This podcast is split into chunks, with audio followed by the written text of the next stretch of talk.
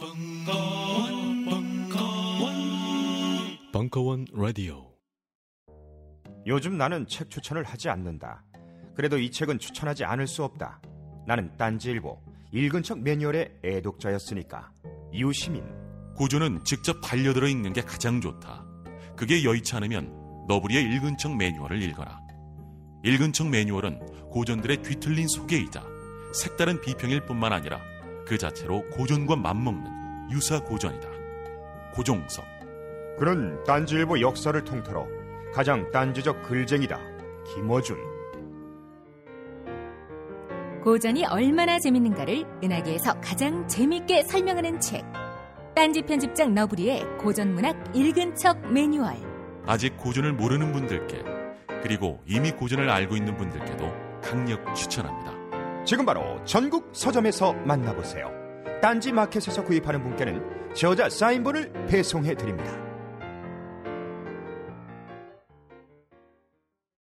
이제 갑질만연 유통시장에 똥침을 날릴 때 딴지일보가 만든 신개념 마켓 딴지 마켓 판매자와 소비자 모두가 갑이 되는 상호 갑질주의 원가를 후리지 않되 낮출 대로 낮춰낸 합리적 가격 딴지일보 기자들이 직접 취재하며 검증한 믿을 수 있는 상품들 명랑 소비문화 창달에 이바지하리라 딴지마켓 마켓.딴지.com으로 접속하세요.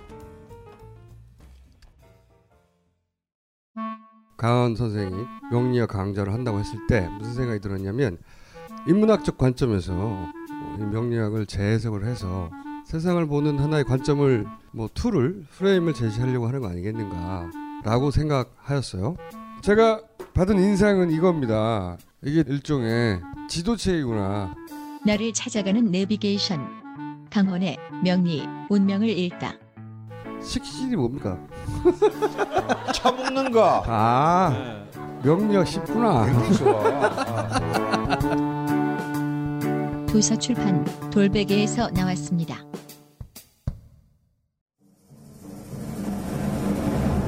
벙커원 교과서 TF 심화 과정 정윤수의 본격 한국 현대문화사 3강. 국가와 자본 스포츠와 국민 통치. 2부. 2016년 3월 7일 강연. 이 아도르노는 우리가 쉽게 말하지만 훨씬 더 절실하게 말한 사람이에요. 이 사람의 주장만 따로 떼어놓고 제가 아도르노는 뭔가 좀 불철저하게 이해했다라고 말하기에는 이 사람은 매우 절실하게 주장했어. 뭐냐 하면 어, 이 사람은 독일에 있었는데 아주 순박하고 평범한 독일 목수가 라디오를 켜놓고 한 하루 이틀 이렇게 지나니까 맨날 히틀러 선전가요나 연설만 나와요. 딴 데 돌려도 그래. 그러니까 아이 뭐야라고 생각했는데 그걸 한 달 두 달 듣다 보니까 들을 만 한 거야. 종편 듣는 거죠. 그러다가 이제 전쟁 나자 아들한테 조국을 위해서 나가라라고 하는 것을 본 거예요. 그러니까 이 미디어가 얼마나 위험한가. 그리고 이따가 보시겠지만 히틀러가 스포츠 스펙타클을 거기다 마음껏 활용하거든요. 그러니까 아도르노는 야, 먼 훗날 정윤수라는 애가 축구를 지나치게 사랑한 나머지 나를 비판하더라도 나는 지금 이 야만적 파시즘 상태에서 스포츠 스펙타클로 히틀러가 독일 사람들을 한 방향으로 막 내몰아가는 거 이것은 비판하지 않을 수가 없다. 그리고 이 사람이 미국에 갔을 때 어, 전쟁 중이고 미국은 부자지만 가난한 사람들이 삼류 영화 보러 나오고 영화관에서 멍청하게 있다 나오면서 권선징악 보면서 뭔가 기분 흡족해하고 이걸 보면서도 역시 비판했거든요. 그러니까 오늘날 우리가 영화를 꼭 그렇게 봐서는 안 된다라고 충분히 말할 수 있지만 1930, 40년대에 문화 산업이 정치와 결합했던 그 시대로 돌아가면 이 두 분의 말은 맞으나 사실은 좀 덜 본 것이 있다. 그리고 이것은 이분들의 시대적 한계이지 인식의 한계는 아니다. 시대가 변했어요. 이 열정을 좀 다르게 읽어야 된다라고 다르게 읽을 것처럼 생겼잖아요, 사람들이. 아까 사람들은 뭐 옥스퍼드라든지 아니면 아도르노 같은 경우는 뭐 여덟 살 때 대피아니스트가 가정교사로 와서 어, 너 피아니스트 해도 되겠구나. 이렇게 성장한 사람이거든요. 유태인 거부 집안의 아들이고. 근데 이 사람들은 한눈에 봐도 너희 아버지 뭐 하시노? 이렇게 물어보고 싶은 사람들이잖아요. 자, 자메이카의 이민자인 스튜어트 홀. 에, 웨일즈의 철도 신호기를 하고 계신 아버지 밑에서 태어난 어, 레이먼드 윌리엄스. 그리고 노동자 자기의 선조, 자기의 아빠, 자기의 할아버지들이 어떻게 노동 의식을 가져게 노동자에서 노동 계급적 의식을 가지게 되었나를 300여 년의 역사를 통해서 설명한 영국 노동 계급의 형성이라는 책으로 유명한 E.P. 톰슨 어, 이런 사람들이 대거 등장합니다. 5, 60년대. 이들은 어, 리비스의 말씀도 맞고 아도르노의 경고도 맞지만 사실은 이들은 약간 생리적으로 그런 말이 좀 어, 자기한테 좀 잘 안 와닿았었어요. 왜냐하면 이들은 하층민 출신인데 에, 1950년대에 영국의 교육제도에 약간의 변화가 있어서 지역이나 경제적인 기회균등의 제도가 조금 생겼어요. 그러니까 저 산골짜기에서 공부 1등 해봐야 서울의 웬만한 일반고에 10등도 못하는 상황이잖아요. 그런데 그 산골짜기에서 진짜 공부 잘하는 애들이 있을 수도 있는데 학원도 없고 뭐 아무것도 없는 이런 거를 배려해서 소득이나 이런 거에 의해서 쿼터를 좀 만들어 놨어요. 그때 대거 들어온 친구들이야. 오, 옥스퍼드 특히 캠브리지에 들어와서 에, 학교를 다니는데 자기 동기생들이나 교수님들 혹은 사촌이나 뭐 이런 데 가면 자기 삼촌이나 아버지가 불렀던 노래를 아는 사람은 아무도 없을 뿐더러 대부분 다 경멸하더라 이거예요. 나를 여기까지 보내준 지금 돼지똥을 치고 있는 이 삼촌, 이 부르던 그 좋은 노래를 이 사람들은 뭐 그런 노래도 있으면 좋죠 정도로 이렇게 낮춰보고 아주 고매한 문학 작품으로 섞어서 말을 하거나 클래식에 관해서 경론을 나누거나 이렇게 하면서 이 중에 다 그러진 않겠지만 10명이 있다면 7, 8명은 필사적으로 그대로 끼어야 되겠죠. 클래식 듣고 막 열심히 하면서 아, 이 검은 피부 흰 가면이 되기 위해서 막 올라가겠지만 일부 몇몇 사람들은 나는 우리 아버지의 명예, 돼지 치는 우리 삼촌의 명예를 지키겠다 이거야. 그들이 불렀던 노래, 그들이 좋아했던 스포츠의 의미와 역사를 다시 해석하고 쓰기 시작해요. 그래서 축구장에 모여 있는 그 집합적 열정이 우매한 군중의 막 열병이 아니라 어, 그 어떤 사회적 관계나 연대도 차단된 상황에서 일하는 사람들이 정치적 연대는 아니지만 감성적 연대를 몸으로 느낄 수 있는 유일한 해방의 장소가 축구장이다. 그래서 모여드는 것이다라고 적극적인 의미를 부여하게 됩니다. 바로 그때 태어난 그 동년배 그렇게 학교에 진학한 어, 어마 어마무시하게 유명한 영화 감독이 있어요. 켄 로치라는 감독이 있어요. 우리한테 뭐 보리밭을 흔드는 바람이라는 정치적인 영화로도 유명하지만 에릭을 찾아서 같은 영화를 보면 완전 축구 영화예요. 이 사람도 아버지가 전기 노동자야. 어디 보면 엔지니어 이렇게 써 있는데 엔지니어는 아니고 어 인터넷 신청하셨어요? 이런 아주 사람이에요. 이렇게 막, 막 이렇게 땀에 전 작업복으로 막 연결해주고 다시 켜봐요. 막 이런 사람 밑에서 태어났어요. 여기저기 전전긍긍하면서 태어났던 이 사람도 50년대 때 바로 이런 영국의 새로운 문화에 들어가면서 가난한 사람들에게 스포츠가 얼마나 소중한 무기인가를 영화로 만들었습니다. 그 첫 작품이 캐스라는 작품이에요.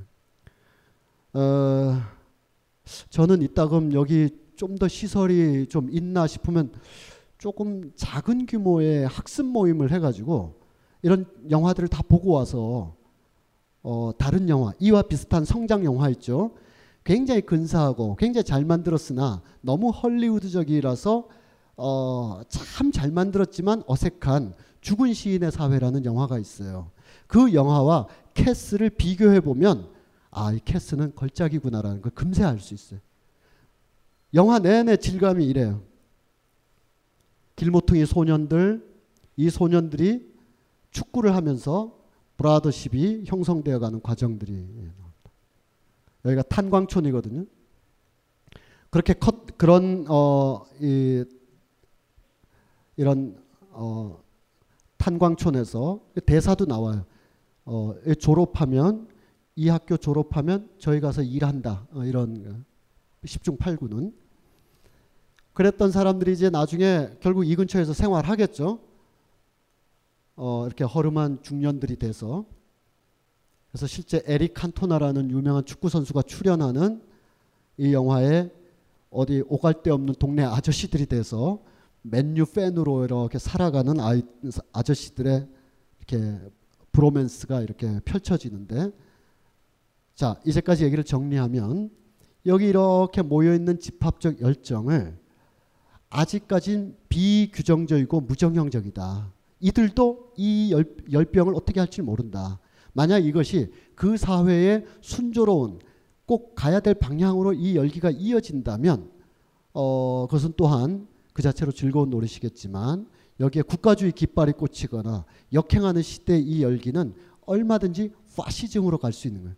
이 개, 개개별의 어떤 정책 인식이나 마음가짐이 중요한 게 아니라 이것을 어느 한 방향으로 밀어내는 힘들이 존재하게 돼요. 어, 우리는 사회 안에서 태어나고 사회 구조의 힘에 의해서 움직이기 때문에 어, 이 어마어마한 열병을 국가가 어떻게 컨트롤하고 통제하느냐에 의하여 전혀 다른 양상이 될 수도 있는 겁니다. 물론 이들은 어, 영국의 경우에는 어, 이미 아까 봤던 것처럼 19세기의 그 지배층들의 교양 문화, 20세기의 영문학자의 어, 거칠게 표현하면 안 된다라는 걸 다 뛰어넘고 어, 잉글랜드의 축구 팬들은 축구를 통해서 자신들의 감정을 거, 거침없이 표출하는 방식으로 어, 그들의 시대를 열어 젖혔기 때문에 어, 여기 보이는 이런 문화들 속에서 다들 보신 영화죠. 어, 이 옷 입고 있는 걸로 보이죠. 그 Full Monty라는 영화였죠. 1980년대 초반에 대처 시대를 다룬 영화인데 거기에 이제 실직해 가지고 나중에 밤에 나이트 클럽에 이제 그거라도 하려고 하는 그 아저씨들 얘긴데 옷 뭐 입고 있어요? 썬더랜드 옷을 입고 있어요. 여기가 썬더랜드이기 때문에. 그러니까 기성용이나 누가 과거에 뛰었을 때 바로 그 썬더랜드 그 근처의 마을들 마가렛 대처는 신자유주의 노동 정책을 강화하면서 여기서 사람들이 막 튀쳐나오고 아까처럼 막 길거리 시위하고 막 그러자 이것을 시, 저 600년 전에 그림에 그려진 의도대로 그리고 100여 년 전에 영국 제국을 수립했던 영국 엘리트층들의 의견대로 마가렛 대처는 축구장이나 노동 현장에서 거칠게 자기를 표현하는 사람들에 대해서 야만인이라고 부르면서 그것을 조절하고 통제할 필요가 있다라고 했어요. 스스로 조절 못하면 진압해야 된다라고 생각했어요. 그리고 실제로 축구장과 노동 파업 현장에서 강하게 진압을 했고 그 강한 진압의 현장들을 우리가 이렇게 보고 있는 겁니다. 어, 재작년인가에 이 마가렛 대처가 세상을 떠났어요. 세상을 떠나면 영국의 축구 문화에서는 그를 추모하는 어, 누군가 죽으면 추모하는 그런 세레모니를 많이 하는데 어떤 데는 잔디 깎는 아저씨가 돌아가시면 정말 울면서 추모하기도 해요. 그때 마가렛 대처가 어, 3년 전인가에 그 봄에 4월 달에 세상을 떠났을 때 마가렛 대처를 추모할 것이냐를 놓고 영국 축구협회가 논쟁을 했어요. 논쟁 끝에 어, 개인의 죽음은 안타까운 거지만 마가렛 대처는 하층민과 축구를 모욕했다. 아, 우리는 이번 주말 경기에서 추모 의식을 갖지 않기로 했다. 이게 스포츠를 통한 국민 감정 통제를 하고자 하는 사람들과 똑같은 행위에서 그 포충망에 걸리지 않고 다른 어떤 감정의 가능성을 찾아내는 역동성이 막 부딪힌 결과인 거죠. 여기 다시 썬더랜드를 보면 그들은 자신들의 구장인 Light of uh, Stadium 빛의 경기장 맨 앞에 자신들의 선조인 자신들의 엄마 아빠 탄광에 들어갔던 광부들을 이렇게 가장 어, 위험 있게 드높이면서 마가렛 대처는 우리를 모욕했다. 우리는 추모하지 않는다라고 선언할 정도입니다. 그러니까 오늘 이후로 축구종과 영국 이런 말 쓰면 안 돼요. 축구를 통한 영국 계급 투쟁이 얼마나 복잡했는가를 알 수가 있는 거예요. 어, 이렇게 잘 이렇게 잘 크고 있다. 어? 어려서부터. 자 그리고 또 하나의 원리로 스펙타클 통치를 좀 더 한 걸음 가면 극장 국가라는 개념이 있어요. theater state. 이거는 아까 말씀드렸던 클리포드 기어츠의 의견입니다. 발리의 작은 마을을 보니까 여기에 부족장이 계신데 이분이 하루 종일 하는 일이 없어. 뭐 부족장이면 뭐 어? 이렇게 문맥이 안 맞더라도 어 우주의 기운을 모아가지고 뭐 연설문도 뭐 하고 그래야 되는데 이 부족장이 하는 일이 별로 없는 거예요. 그런데 부족이 잘 돌아가.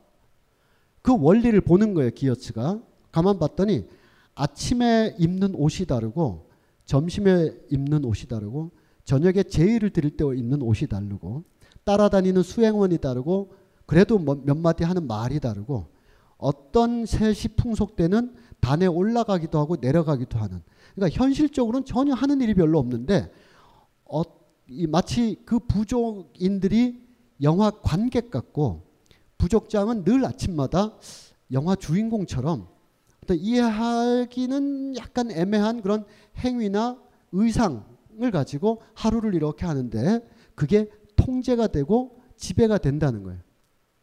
그건 뭐 우리가 현실에서도 오늘 오늘 뭐 부장님이 말이 없다 라는 과묵한 캐릭터로 오늘 연기를 하면 그날 부서가 이제 조용해져야 되잖아요. 왜 저러지 하고 그 연기를 이해해야 되는 거 아니에요?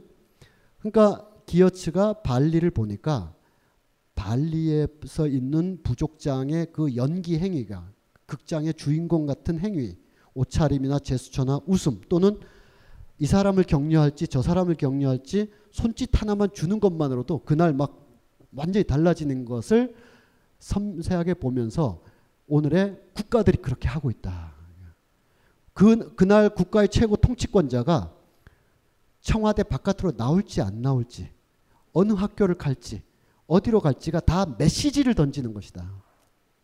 만약에 오늘 통치권자가 벙커원을 온다. 그럴 리는 없겠지만 이 메시지를 읽기가 굉장히 복잡할 거예요. 그죠? 조선일보나 한겨레 신문이나 대통령이 벙커원에 왜 갔지?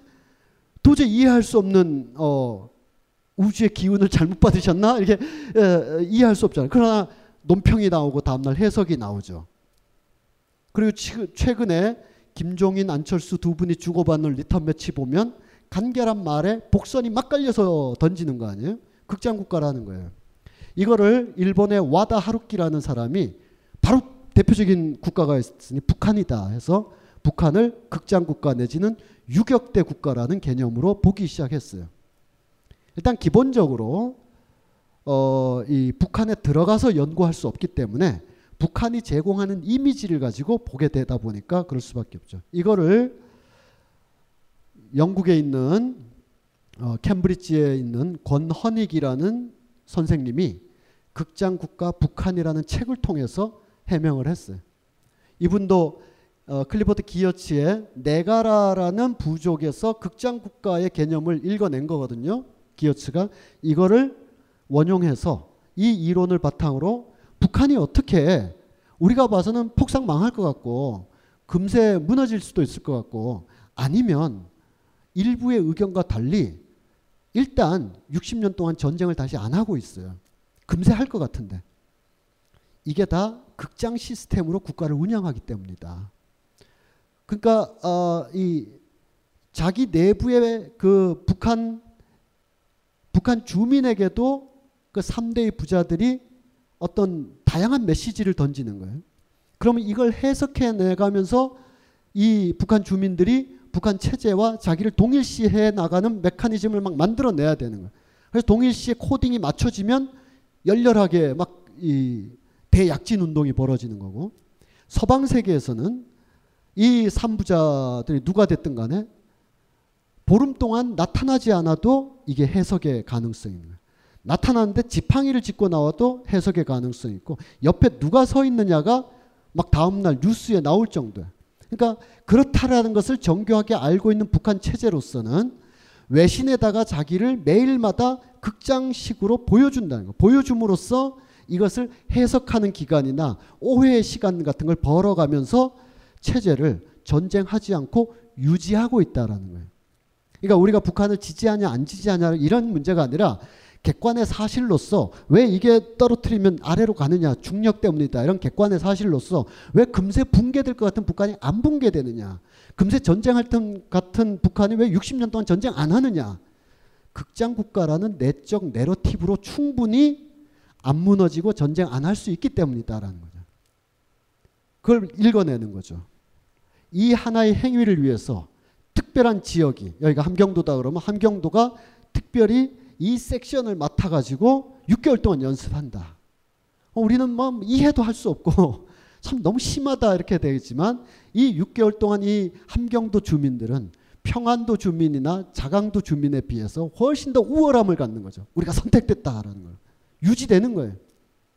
말도 안 되는 우리 관습에서 보면 말도 안 되는 거지만 그래서 이런 행위 자체로 무너지지도 않고 전쟁도 안 한다라는 사인을 안과 밖으로 계속 보내면서 유지가 된다라는 다른 국, 어, 그래도 하나의 국가니까 그들의 군사력이나 행정력이나 통제 수단이 국가의 물리적인 기구로서 통제를 가능케 하지만 심리적인 기구로서 우리는 국가와 동일시 되었다라는 극장 국가 시스템이 작동하고 있기 때문에 내적 반란이나 저항이 수포로 돌아가거나 그런 기도가 없는 상태로 갈 수 있는 건 물리적 통제 기구만이 아니라 극장 기구라는 시스템입니다. 이거를 만약 88 올림픽에 대응한다면 태능 선수촌에 대응한다면 국위선양 대한거나 이겨라 어? 고국에 계신 동포 여러분으로 대응한다면 그것 또한 스포츠가 아니라 극장 국가 시스템이다라는 거예요. 우리가 겪었던 일들도 그것을 가장 잘 보여준 전범으로 보여준 곳이 1936년 베를린 올림픽입니다. 이 베냐민이라는 사람은 자기 선배들이 아도르노나 이런 선배들이 영화에 대해서 조금 무신경하고 영화는 말이야 대중의 마취제야 문화산업이야. 아, 일그러진 시대에 파편화된 예술로 일그러진 어, 시대를 대응해야 되는데 영화는 너무 어, 이렇게.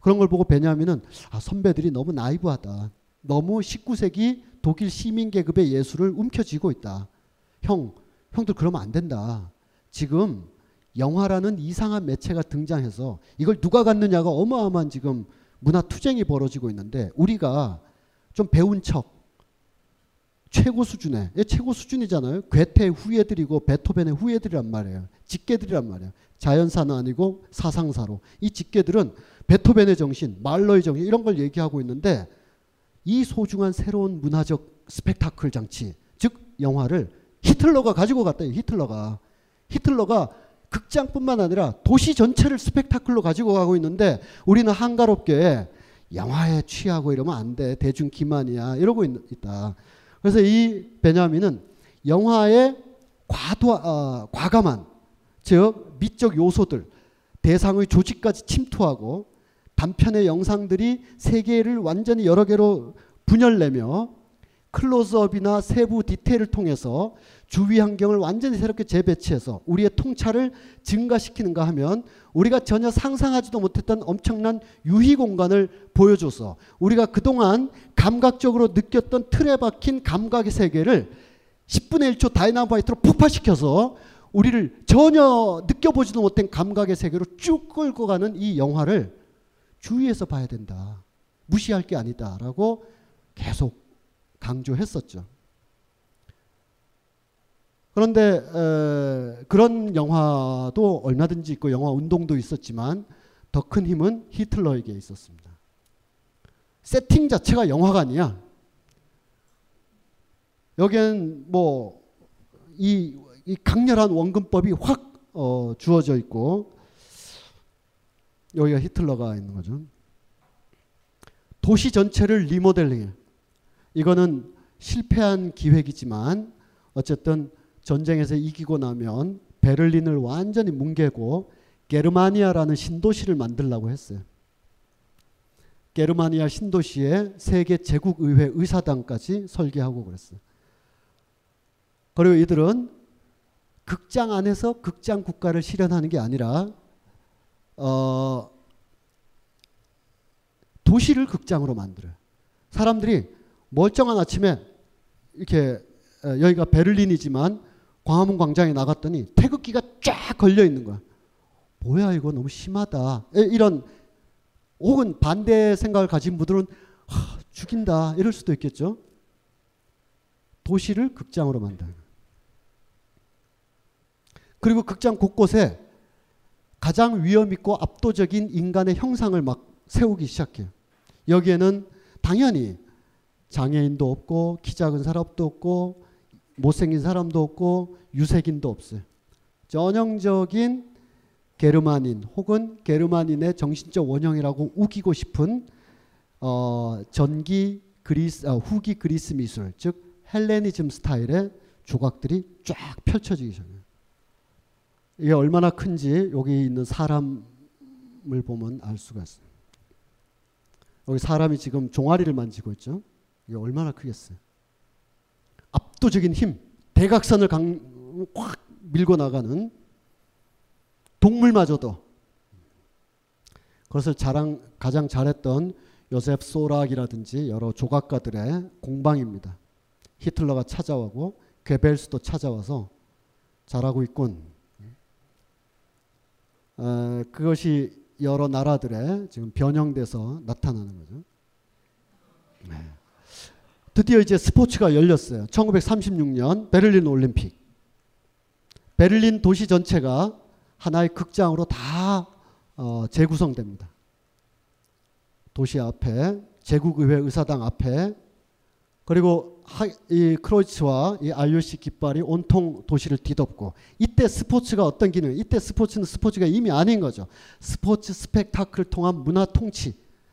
어, 처음에는 아 너무 심한 거 아니야 그랬다가 아, 칼 구경 가보자 그러면 15살 소년이 나갔다가 그날 회원 가입 가면서 쓰게 되겠죠. 입당 원서 같은 거에.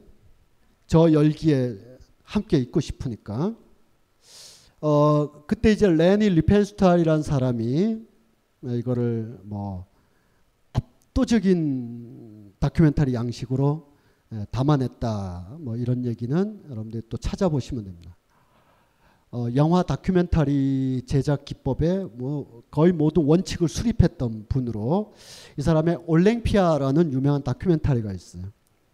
올랭피아를 찍을 때의 모습이고 또 이거는 제국 그 저 당 당대회를 연 의지의 승리라는 당대회. 아, 이, 이 히틀러는 처음에 여기서부터 여기까지 한 90m짜리 해라. 했더니 그 알프레드 스피어 같은 사람이 120m짜리를 쫙 놓고 쫙 여기에 선진조국 창조 이런 말도 안 써요. 아, 딱 깃발만 꽂아도 뭔지 다 아는 거야. 그리고 여기서 저기서부터 한 사나이가 여기까지 엄청 느리게 걷죠. 그의 이름은 히틀러인 거죠. 걸을 때 브루크너나 마그너의 음악이 쫙 울려 퍼지면 어쩌다 아빠가 가라 그래서 여기 서 있는 소년도 히틀러 얼굴을 보려고 그럴 겁니다. 이 집합적 열병이라는 게 분명히 존재하기 때문에 어, 이 사람은 올림픽이 열리는 기간 동안에는 촬영을 할 수가 없기 때문에 연습하거나 이럴 때 트랙을 뚫거나 이래서 여기서 멀리뛰기 선수가 뛸 때 기어 들어가 가지고 찍고 막 별 요즘 같으면 드론으로 다 할 텐데 굉장히 막 많은 방식을 동원했어요. 그보다 더 중요한 건 이 다큐멘터리를 찍기 위해서 일부러 그리스에 가서 연출도 합니다. 그리스에 가서 연출하고 비상하는 신체를 미화하고 이게 다큐멘터리 한 장면인데 여기서 마치 신탁을 입은 듯한 님프 요정이나 신들이 딱 저런 자세를 취하다가 베를린에서 올림픽이 열린다고 하면서 이제 베를린으로 비상하는 그런 이미지업을 가져오게 됩니다. 이때 다큐멘터리 앞부분에 등장하는 많은 주역들은 다 옷을 입고 있지 않고 있습니다. 옷을 입으면 인간이 되는 거고 옷을 안 입은 상태여야 부끄러움 자체를 인식하지 않는 신적 세계로부터 이 행위가 시작된다는 걸 보여주기 위해서 아무도 옷을 어, 입지 않습니다. 그리고 비약하고 약동하는 신체에 대한 찬미를 통해서 독일 우월 의식을 강화하고 여기까지 가는 거죠. 올림픽의 한 장면입니다. 나중에 이분은 이제 어, 전범재판소에 갔는데 크게 고난은 겪지 않았고 나왔어요. 나와서 끝끝내 자기를 괴롭히는 내가 혹시 진짜로 히틀러 추종자가 아니었을까? 사실 추종자였으면서 추종자가 아니었을까 해서 그 이후로는 이런 사회적이고 정치적인 작품을 하나도 안 하고 자연 다큐멘터리만 많이 했어 이렇게. 아프리카에 가거나 초원에 가거나 아니면 북극 곰을 찍거나 그래서 많은 사람들이 어, 이 사람이 백 몇 살까지 살았어요. 2002년인가 3년. 그러니까 히틀러 한 10년 활동하고 나머지 전생애를 그냥 숨어 지내면서 자연 다큐멘터리만 찍은 거죠. 그래서 많은 사람이 아, 그 정도면 됐다라고 생각하는데 사상가는 또 다른가 봐요. 수전 손택이라는 그 유명한 사상가는 바로 그 자연 다큐멘터리가 파시즘이다라고 얘기를 하죠. 한 점 티끌 없는 것을 찾아내는 거다. 한 점 티끌 없는 독일인, 한 점 티끌 없는 아프리카의 원시 상태, 한 점 티끌 없는 북극곰의 순백함을 찾아서 평생을 산 당신의 머릿속에 한 점 티끌 없는 인간이라는 있을 수 없는 파시즘적인 관념이 이미 있는 것이다. 용서할 수 없다. 더 무서운 것 같아. 더. 네. 그런데 맞는 말이죠. 한 점 티끌없다라는 건 있을 수 없는 거죠. 다 오염되고 흠집 있고 그런 거 아니에요? 교양 없고. 네.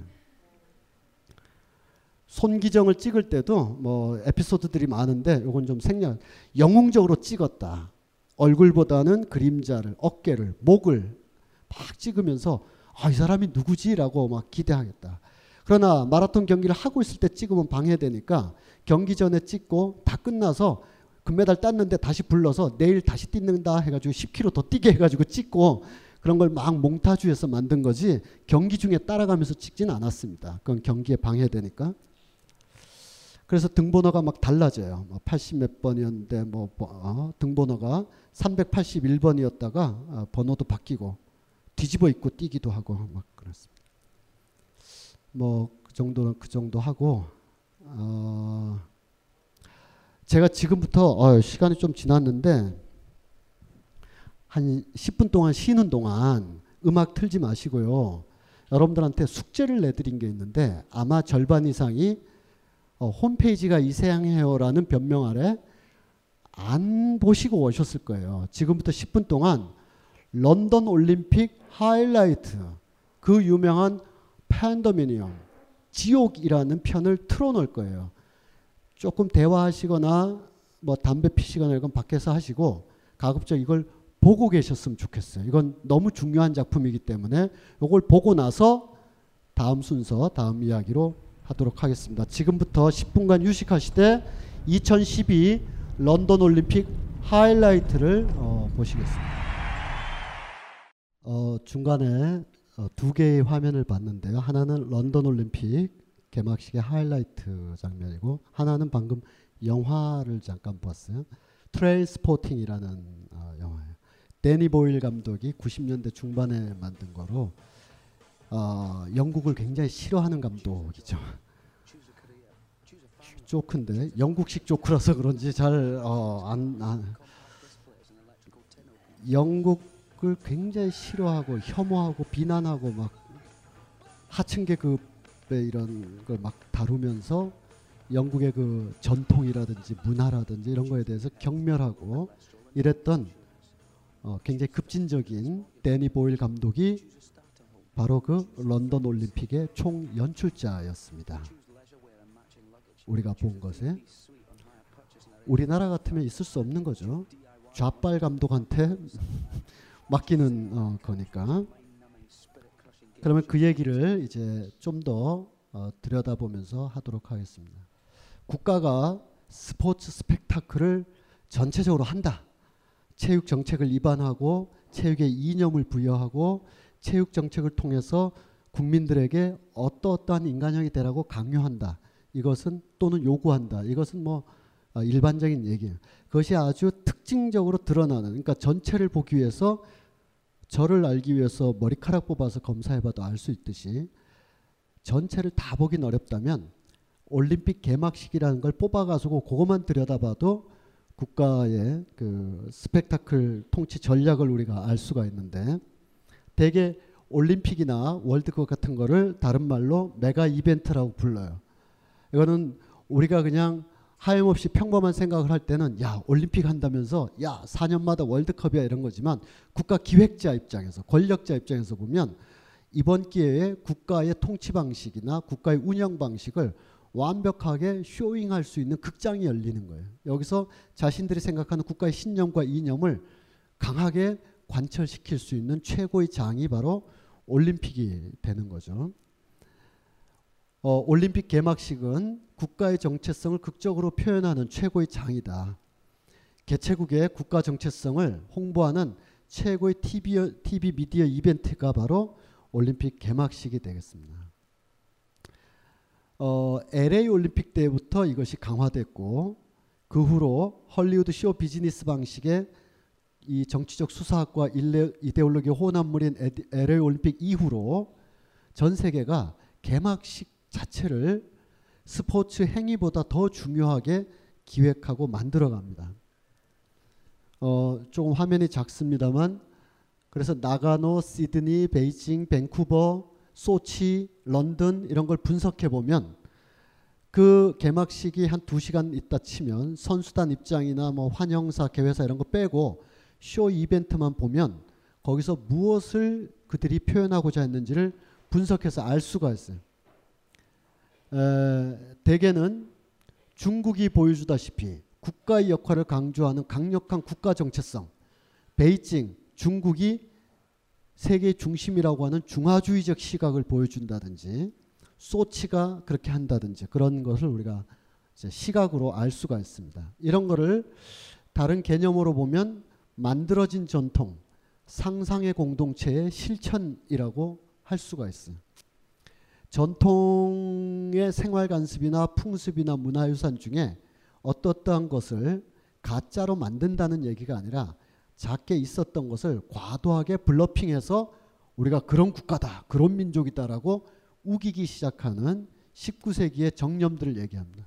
여러분들이 이런 어, 둘, 둘 학자 간의 의견은 조금 다르지만 에릭 홉스봄의 만들어진 전통, 베네딕트 앤더슨의 상상의 공동체, 어, 요 분은 한 5년 전에, 요 분은 작년에 돌아가셨는데 두 개를 읽어보시면 어, 우리는 하나의 국가라는 것을 우리 같은 나라처럼 이렇게 변방에서 하나의 인종으로 쭉 오래된 곳은 조금 경우가 다르지만 유럽처럼 인종이 막 믹스되고 뒤섞여서 어, 자동차 타다 보면 하루에 네 개의 나라를 지나갈 수 있는 곳에서는 이것을 강화시하는 게 19세기에 굉장히 중요한 국가적 과제였었습니다.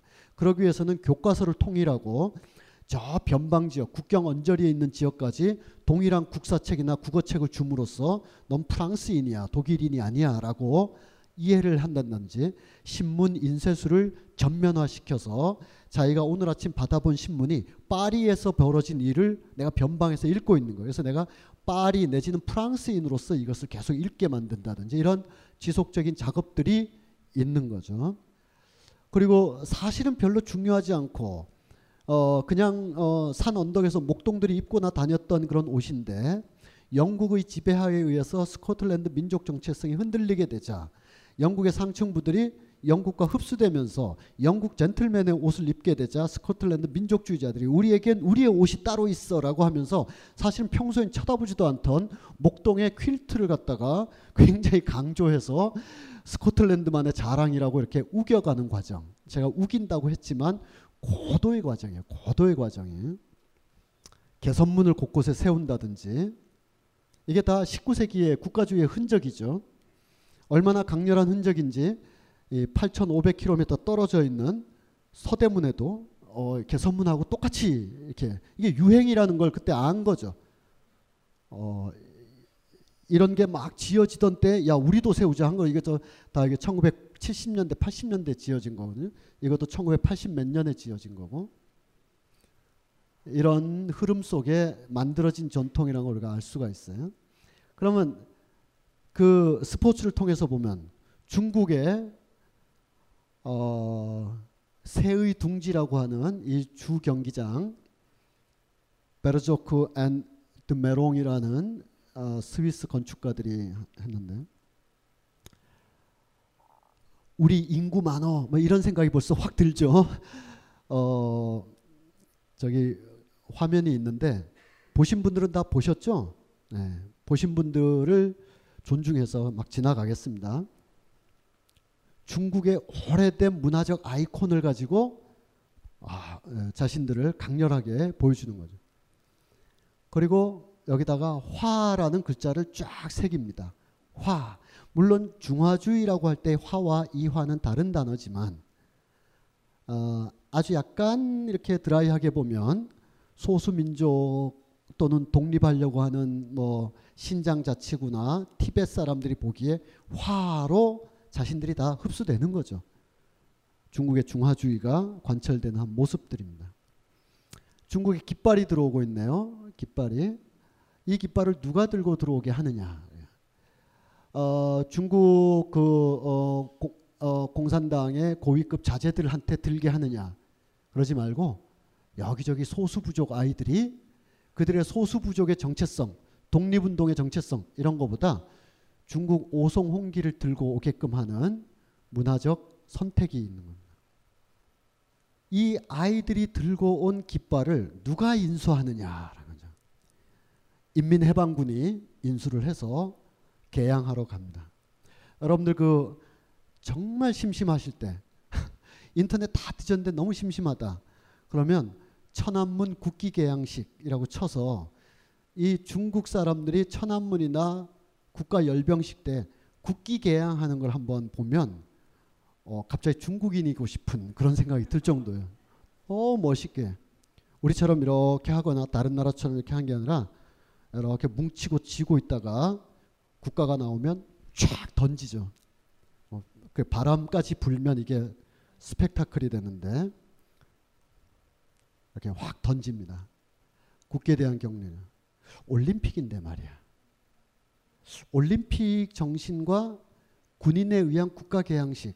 우리가 그냥 야 올림픽 개막식 한다면 야 씨, 인구 많다 이렇게 아니라 어, 소수 부족 아이들이 전달해온 오송홍기를 이 군인들이 개양하는 이 군, 군국주의적인 행렬에 대해서 어, 뭐야라고 생각할 필요가 있다는 거예요.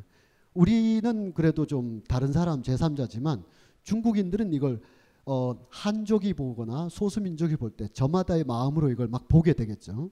우리 지난번에 일본의 그 도쿄 올림픽 때 에, 성화 주자를 누구로 하느냐.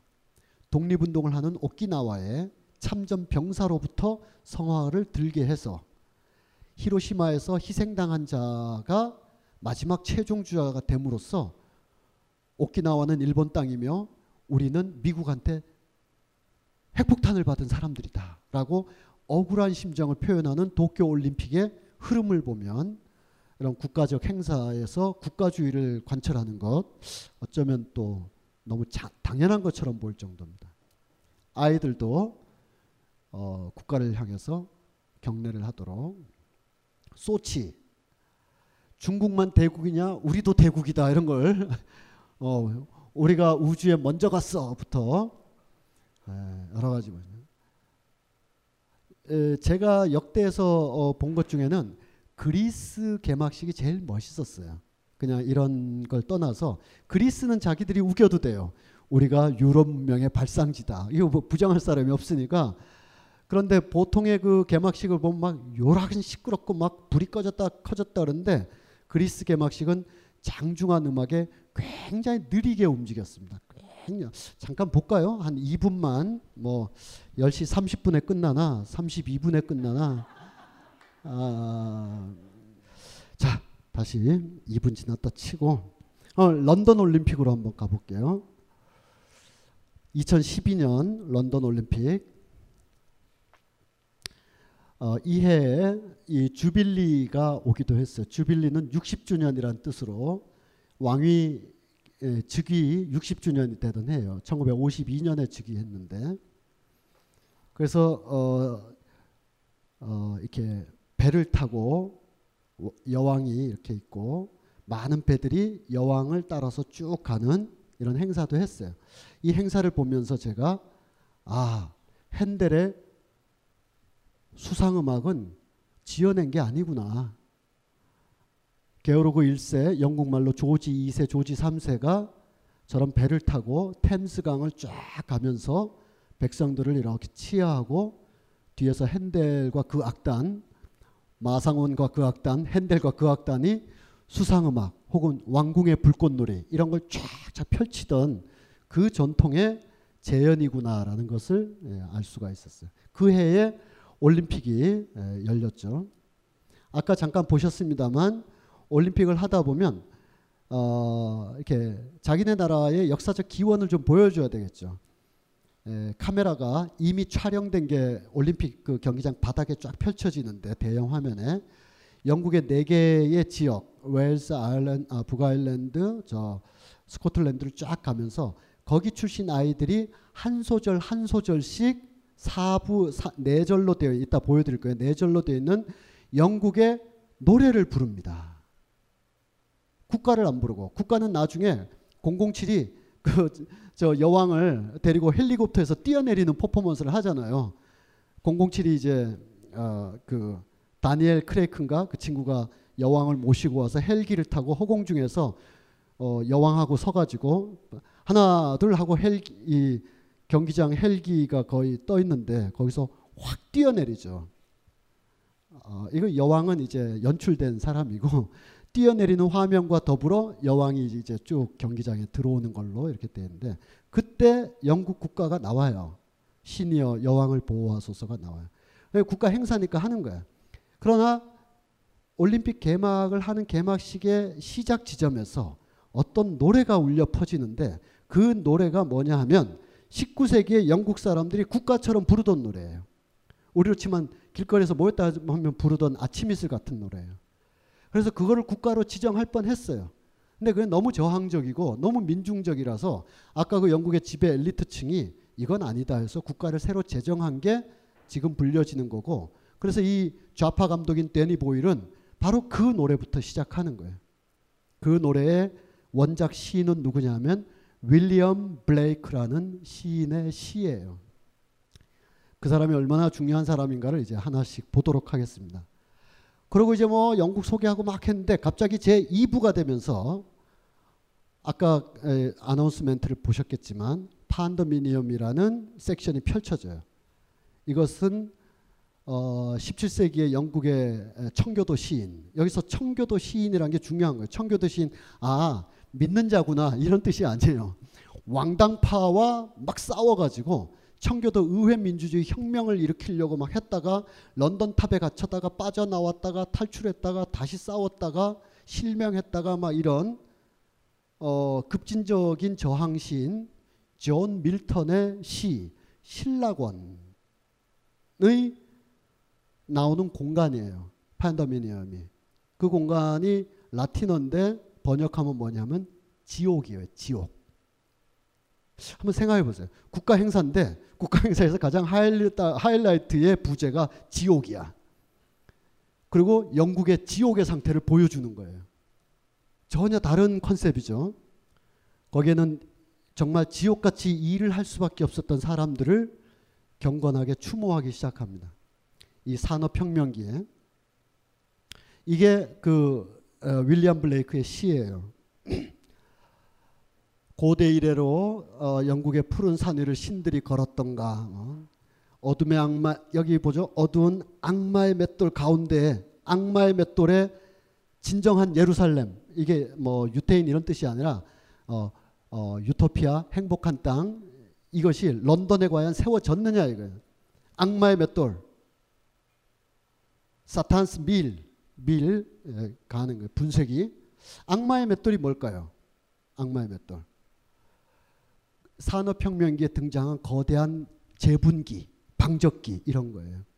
이 윌리엄 블레이크라는 시인은 런던에서 북쪽으로 버밍엄 북쪽의 어느 지역에서 살았는데 온 동네가 방아 찌으면서 사는 곳이에요. 밀가루 방아 찍고 밀가루 방아 찍고 했는데 어느 날 우리가 아는 그 유명한 증기기관 개발자 제임스 와트나 이런 사람들이 만든 증기 기관이 힘을 풍풍풍풍 돌리면서 그 기관 엔진이 만들어지면 거기다가 칼을 집어넣으면 제촉이고 미를 집어넣으면 이게 재분기고 어떤 그 어, 편물기를 집어넣으면 방적기가 되는 거 아니에요. 그런 재분 공장이 들어선 거예요. 그래서 이 작은 소공 소 어, 어, 작은 공장들 윌리엄 블레이크의 집도 파산했어요. 공장이 들어서 가지고 그때 이, 이 뿔뿔이 흩어지고 윌리엄 블레이크는 이때부터 산업혁명이 인간을 파괴할 뿐만 아니라 문명 자체를 파괴한다 그래서 저거를 사탄스 밀이라 그랬어요. 즉 여기서 이 사탄스 미리 도는 가운데 과연 진정한 복락은 이루어질 수 있는 것인가라는 것은 종교적인 뜻이 아니라 산업혁명의 이 지옥 같은 곳에서 런던이 실제로 정말 행복한 땅을 어떻게 이룰 것인가 우린 그걸 어, 추구한다라는 거예요. 그래서 그냥 추구가 되느냐 안 되죠. 그러니까 막 욕망의 화살을 달라요. 불의 활을 달라요. 그리고 여러분들이 보셨을 어마어마한 영화의 제목 나에게 불의 전차를 다오. Chariots of Fire라는 스포츠 영화 있죠. 반젤리스의 그 유명한 어, 1920년대에 어, 이 국교인 어, 아일랜드 출신 러너와 개신교인 스코틀랜드인 출신 러너가 영국인 대표로 파리 올림픽에 출전하면서 서로가 가지고 있는 민족성, 종교성, 인종성을 가지고 막 경쟁하고 싸우면서 해변가를 막 달리는 그 유명한 영화의 제목이 불의 전차. 여기서 나온 거예요. 불의 전차. of Fire. 이 불의 전차 누가 타는 거냐? 바로 존 밀턴의 실낙원에 나오는 사탄들이 타는 거예요. 나의 저항은 멈추지 않으리. 이 영국의 푸르고 기쁜 땅이 진정 예루살렘으로 변할 때까지 굉장히 저항적인 노래. 이거를 19세기 노동운동 시기에 많이 부르고 그랬었어요. 거의 국가 같은 노래예요. 그래서 대니 보일 감독은 이걸 먼저 깔면서 올림픽을 시작합니다. 여러분이 보셨다시피 분노 어린 함성으로 어, 시작이 돼요. 여기서 이걸 치고 있는 이분은 이블린 글렌이라는 타악기 주자로 우리나라에도 온 적이 있었어요. 와서 남대문도 가보고 뭐 많이 가보고 또 화해 마을도 가보고 봉정사도 가보고 그랬어요. 그래서 거기 앉아서 한국의 소리를 듣고 가겠다고. 그래서 안내한 사람들이 들릴까? 어, 라고 했어요. 왜냐하면 이분은 청각장애, 귀가 안 들리는 분이에요. 14살인가 5살 때 어, 장애를 입었어요. 그 전까지는 피아노와 현악 연주를 했었어요. 화성이 있는 음악가로 하다가 음악의 길을 화성이 있는 음악을 더 이상 못 하게 된 거예요. 근데 음악은 하고 싶어. 리듬이 있는 음악으로 바꾼 거죠. 그래서 타악기 연주자가 됐는데 진동을 통해서 높고 낮음을 느끼는 사람이에요. 그리고 자기는 자기만의 방식으로 소리를 듣는다라고 어, 생각하시는 분이에요. 그래서 봉정사에 앉아서 어, 한국의 소리를 듣고 남대문에서 한국의 소리를 듣고 그러셨어요. 자아가 이만한 분이죠. 아, 우리 귀가 정상인 사람도 잘 안 들리는 소리를 귀가 안 들리시는 분인데도 한국의 소리를 들려달라고 했던 진짜 음악가예요. 이분과 더불어 이 악단들이 분노의 함성을 막 지르시죠. 그럼 막 이, 이, 이 보통 여느 나라에서는 있을 수 없는 옷을 입고 보통 어디 동네 운동회를 하더라도 예쁜 옷 입고 할 텐데 거칠고 막 더럽고 낡은 이런 옷을 입고 일군의 사람들이 등장을 합니다. 막 갱도에서 막 빠져나온 사람들 같은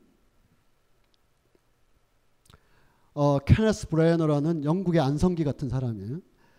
모든 드라마나 영화에 이 사람 나오면 중심이 잡히는 그런 어, 배우인데 탐욕스러운 자본가로 여기서 배역을 맡고 있죠. 땅을 잽니다. 이건 그냥 뭐 개발한다, 산업혁명 한다 그럴 수 있지만 1차 인클로저 운동, 2차 인클로저 운동과 연관되어 있습니다. 그건 뭐지? 구글링을 해보세요. 인클로저 운동에 의하여 공유지가 어, 지주들의 사유지로 급변해서 농민들이 대거 도시로 나가서 도시의 하층민으로 변하는 인구 구성이 17, 8세기에 영국에서 벌어졌거든요. 인클로저 운동. 그래서 도시로 나온 사람들은 그나마 농촌에서는 감자하고 뭐 이렇게 하면서 때 맞춰서 지내고 이렇게 소, 어, 소박하게 살았는데 도시에 오면 그 아주머니들이 할 일이 뭐가 있겠어요. 기계라도 돌리러 가는 거죠. 타워는 높아만 갑니다. 타워가 막 높아가는데 이 런던 올림픽을 그, 어, 개막식을 할 때 새벽 5시 반, 6시 반 이때였어요. 시차 때문에. 저는 그때 MBC 라디오로 이거를 해설하고 있었고 어, 현지는 못 가고요. 네, 현지는 어, MBC 김성주 뭐 이런 분들이 다 갔죠.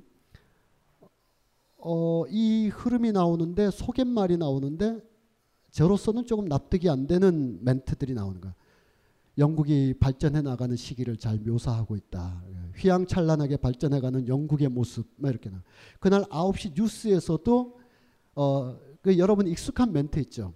지구촌의 한마당 올림픽이 개막했습니다. 뭐 화려한 쇼와 불꽃이 터지는 가운데 영국의 발전상이 쭉 보여. 발전상 아니에요. 지옥이야.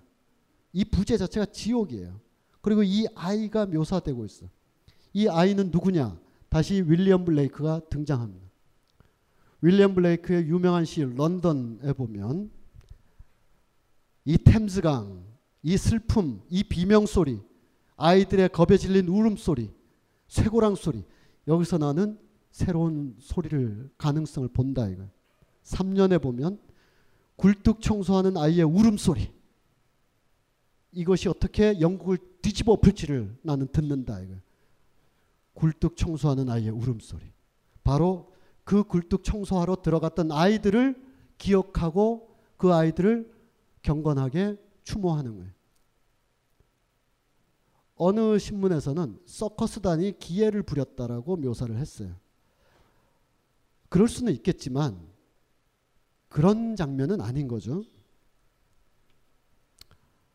어, 자신의 아들, 딸들이 이런 곳으로 들어오지 않도록 하기 위해서 자기가 스스로 들어갔던 사람들을 묘사하고 자메이카 등지에서 와서 영국의 허드렛 일을 떠받쳐 주고 있는 사람들을 기억하고 하층민들을 기억하고 어, 페이저를 꼽고 빨리빨리 움직이라고 사인 받고 있는 배우 같은데 어쨌든 이 용광로나 탄광갱도 같은데 들어가 있는 사람들을 기억하고 아까 보셨다시피 다른 나라에서는 이런 퍼포먼스를 하면 칼군무로 쫙쫙쫙쫙 맞춰서 하는데 이 사람들은 대충 잔디 막 둘둘둘 말아서 들고 다니고 어, 모션도 좀 안 맞아요. 그런 거 그런 거에 신경 안 쓰는 거죠. 메시지가 더 중요하니까. 신문팔의 아이들도 기억하고 여성 참정권 운동했던 자들도 기억합니다. 그 선구자들이고 그들이 들었던 포스터를 그대로 들고 나옵니다. 일군의 여성들이 등장해서 저항을 하는데 그 중에 누군가는 이렇게 총에 맞아 죽어가는 것을 묘사하고 여기 계신 많은 여성분들이나 또는 영국의 많은 여성들이 참정권, 민주주의의 핵심이죠. 이것을 갖도록 했던 이 사람을 드높여서 추모하고 Jarrow Crusade 영국 북동부 지역의 가난한 공업 도시 제로우라는 도시가 있는데 1930년대 후반에 대공황의 여파로 무려 실업률이 70%나 달할 정도로 극단적인 빈곤의 상황에 있던 작은 공업도시 제로우의 주민들이 어, 엘렌 윌킨슨이라는 여성 지도자의 리더 아래 런던까지 Crusade 행진을 합니다. 마취를 해요. 480km를 걸어요. 480km면은 정말 정말 긴 거리를 거는 거죠. 어, 그걸 기억해. 실제 장면이에요, 이건. 이거는 재현 장면이고, 이건 실제 장면. 실제 했을 때를 기억하자는 포스터. 기억하라. 그리고 이 조상들도 조각상들도 영국 런던에 이렇게 있어요. 이 뜻을 이어받아서 이 뜻을 이어받는다기보다는 이거 영국의 대학생이 아니에요. 영국의 고등학생들이 작년인가 재작년인가에 Jarrow to London을 다시 한 거예요. 우리에게 일자리를 다오.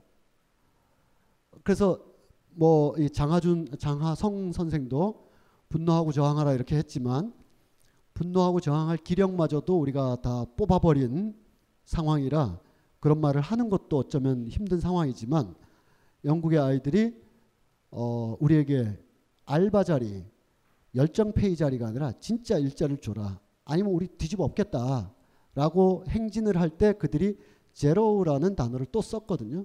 우리 그 주민들처럼 우리도 뛴다라는 거예요. 바로 그랬던 사람들을 이렇게 기억하는 그들에 의해서 올림픽이랄까 오늘날의 영국이랄까 오늘날의 살만한 삶이랄까가 만들어진 거지 무슨 뭐 반만년 문화민족 뭐 어, 당군의 아들딸 이런 황당무계한 얘기는 이제 그만하자라는 게 데니 모일 감독의 뜻이죠. 우리는 어떠느냐? 우리는 우리의 체육은 일제 어, 구한 말에 근대 교육이 들어서면서 어, 이렇게 이미 1990년 아, 1890년대쯤에 갑오경장 이후에 근대식 학교 체제를 제, 어, 형성하면서 그때 개화파들이 외국 문물을 보고 와서 서양식 근대 교육 체제를 도입하면서 체육이 들어와 있었어요. 그러나 그냥 시범적인 거였고 일부가 어, 양반 자제들이 가서 배우는 거였고 1905년 내외에 가서 선교사들에 의하여 야구 좋아하는 선교사가 오면 야구 고등학교들이 막 생기고 영국 선교사들과 관련되면 축구 좋아하는 고등학교들이 생기면서 들어왔는데 그것도 유서 깊은 얘기고 일제 시대에 의해서 사실은 오늘날의 체육의 모형이 만들어지게 됩니다. 어, 신사 참배를 하고 비상시국에 어, 생산 증가를 위해서 정가주의 근로하며 유언비어를 삼가하고 간첩을 경계하는 국민정신 총동원 조선연맹이 1930년대에 이제 생활 규칙으로 되면서 체육 또한 저마다의 체력을 단련해서 좀 즐겁게 살고 이게 아니라 국가 즉 황국 즉 일본을 위해서 멸사봉공할 수 있는 단위 단위 조직으로서의 체육 신념이 만들어지게 되는 거죠. 어, 그 유산이 우리의 운동회에도 이렇게 남아 있는 겁니다. 오늘날까지도 이 아이들이 뭔 죄가 있다고 밤에 촛불을 들고 엄마에게 미안한 거 한마디씩 하고 막 반장이 울면 부반장이 먼저 울라 그랬는데 반장이 울어버린 거야. 그러니까 다른 애들도 막, 막 울면서 잘못했어요.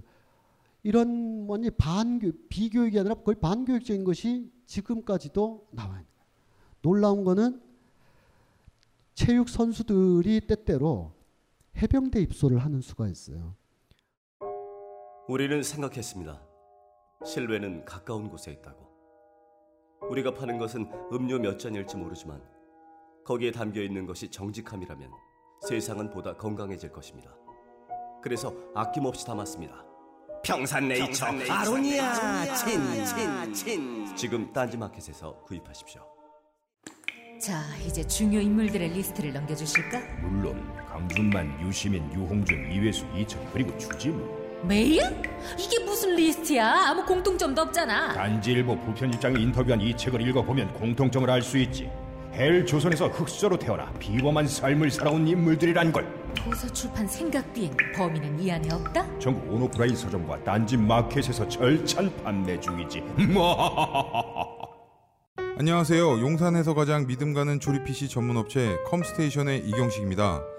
당장이라도 사용하고 있는 컴퓨터를 들어다 던지고 싶을 때 그럴 때를 대비해 저희 컴스테이션이 용산 선인상가 21동 1층 130호에서 기다리고 있습니다. IT 강국에 걸맞게 믿을 만한 조립 PC 컴스테이션이 신뢰를 바탕으로 그 기회를 제공해 드리겠습니다. 궁금하신 점은 문의 주십시오. 011-892-5568번입니다. 우주 최강의 만족스러운 서비스를 제공해드리는 저희 컴스테이션이 늘 기다리고 있겠습니다. 딴지스에게 F1 같은 존재, 컴스테이션은 조용한 형제들과 함께합니다. 선수들의 몸은 해당 종목에 맞춰서 최적화 내지는 고유하게 세팅되어 있는데 해병대 입소 훈련은 그걸 무시하는 수가 많아요. 그래서 신한생명의 여자 농구단 선수들은 유연성 아 배구단이었나? 하여간 둘 중에 하나인데 유연성이 굉장히 중요해서 강력한 파워풀보다는 몸에 이렇게 유연성이 굉장히 중요한데 해병대 입소 훈련해서 구르고 봉체조 하고 나서 두 명이 부상당해서 선수를 그만뒀어요. 해병대 훈련소의 그 갯벌에서 뛰는 그 몸의 동작은 유연성을 필요로 하는 이 종목과는 안 맞는 거예요. 맞는다 하더라도 이들이 알아서 할 일이지 해병대 훈련소까지 가서 할 일은 아닌 거죠. 해병대 분, 진짜 해병대 분들한텐 죄송한 얘기지만 나라 지키고 신념 가지고 있는데 죄송한 얘기지만 대부분의 해병대 캠프는 사설 비인가 사설 그냥 막 어디서 훈련도 제대로 아이들을 어떻게 케어해야 될지 아이들의 몸을 어떻게 관리해야 될지에 대해서 전혀 아무것도 안 되는 알바 친구들이 빨간 모자 쓰고 그냥 버럭버럭 고함 지르는 거죠. 해병대가 안 하는 거예요. 대부분. 거기에 막 애들 보내는 거죠. 군복 입히고.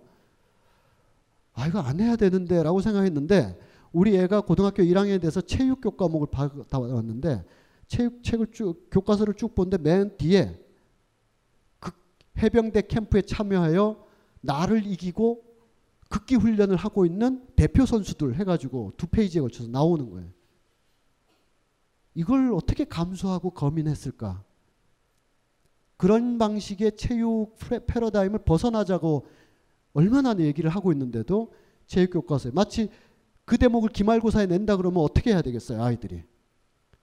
그 대목을 그대로 반영해서 문제를 냈다 그러면 어, 극기 훈련 캠프에 가서 운동 선수들이 거듭났다 동그라미를 쳐야 될 거 아니에요. 현실은 안 그런데 이영표도 안 그렇다 그러고 다들 안 그렇다 그러잖아요.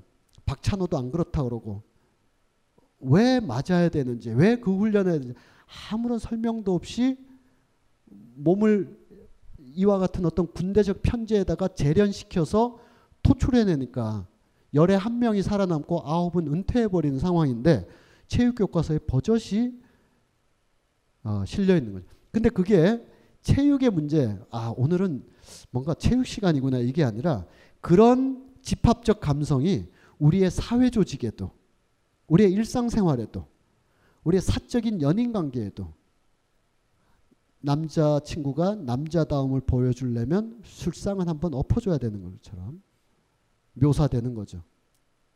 영화에서나 일상생활에서나 조직에서도 군사화된 내면 풍경들이 우리를 계속 압도하고 있고 이것이 정답인 것 마냥 교과서에 게재되어 있다는 건 여전히 우리가 22세기가 내일 모레인데 지금 태어난 애는 22세기에 살 텐데 19세기 얘기를 하고 있는 거예요. 한국 신민 얘기를 하고 있는 거예요. 어, 우리나라 경기장이 그런 식의 경기장이었다는 것은 뭐 지난번에도 말씀드렸죠. 군사 재련 시설이었고 이승만 탄신제의 공간이었고 어, 그래 왔습니다. 동대문동장의 파월 장병 어, 환영식 끔찍하죠. 예, 예, 끔찍합니다. 음. 프로야구가 어떤 기능을 했던가도 우리가 잘 알고 있고 어, 두번 찼어요. 왼발로도 차고 아, 다시 좁아서 오른발로도 차고 내가 잘 찬다고 어, 했던 사람입니다.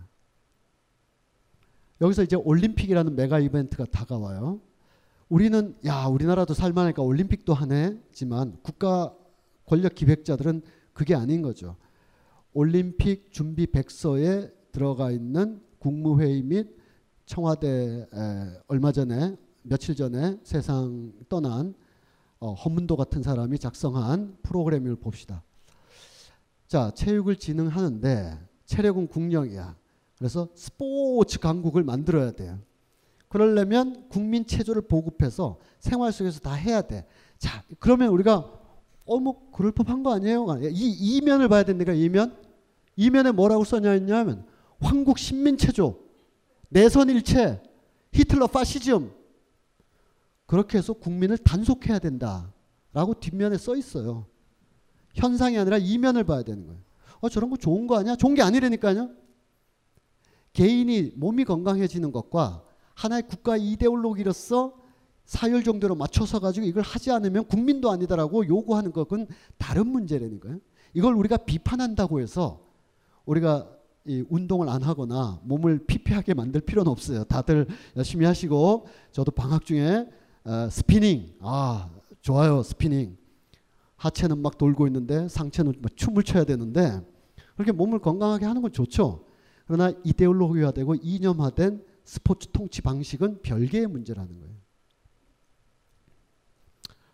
에, 기업인들 다 체육단체장 하나씩 맡아서 국가체육진흥에 진흥해라. 웃기는 소리죠. 그 얘기가 아닌 거예요. 돈을 객출할 수 있는 루트를 만들고 체육 그, 그런 어떤 정치 비자금도 비자금이지만 체육 정책과 내선 일체라는 것을 하나의 시스템으로 가져가는 그런 방식들인 거예요.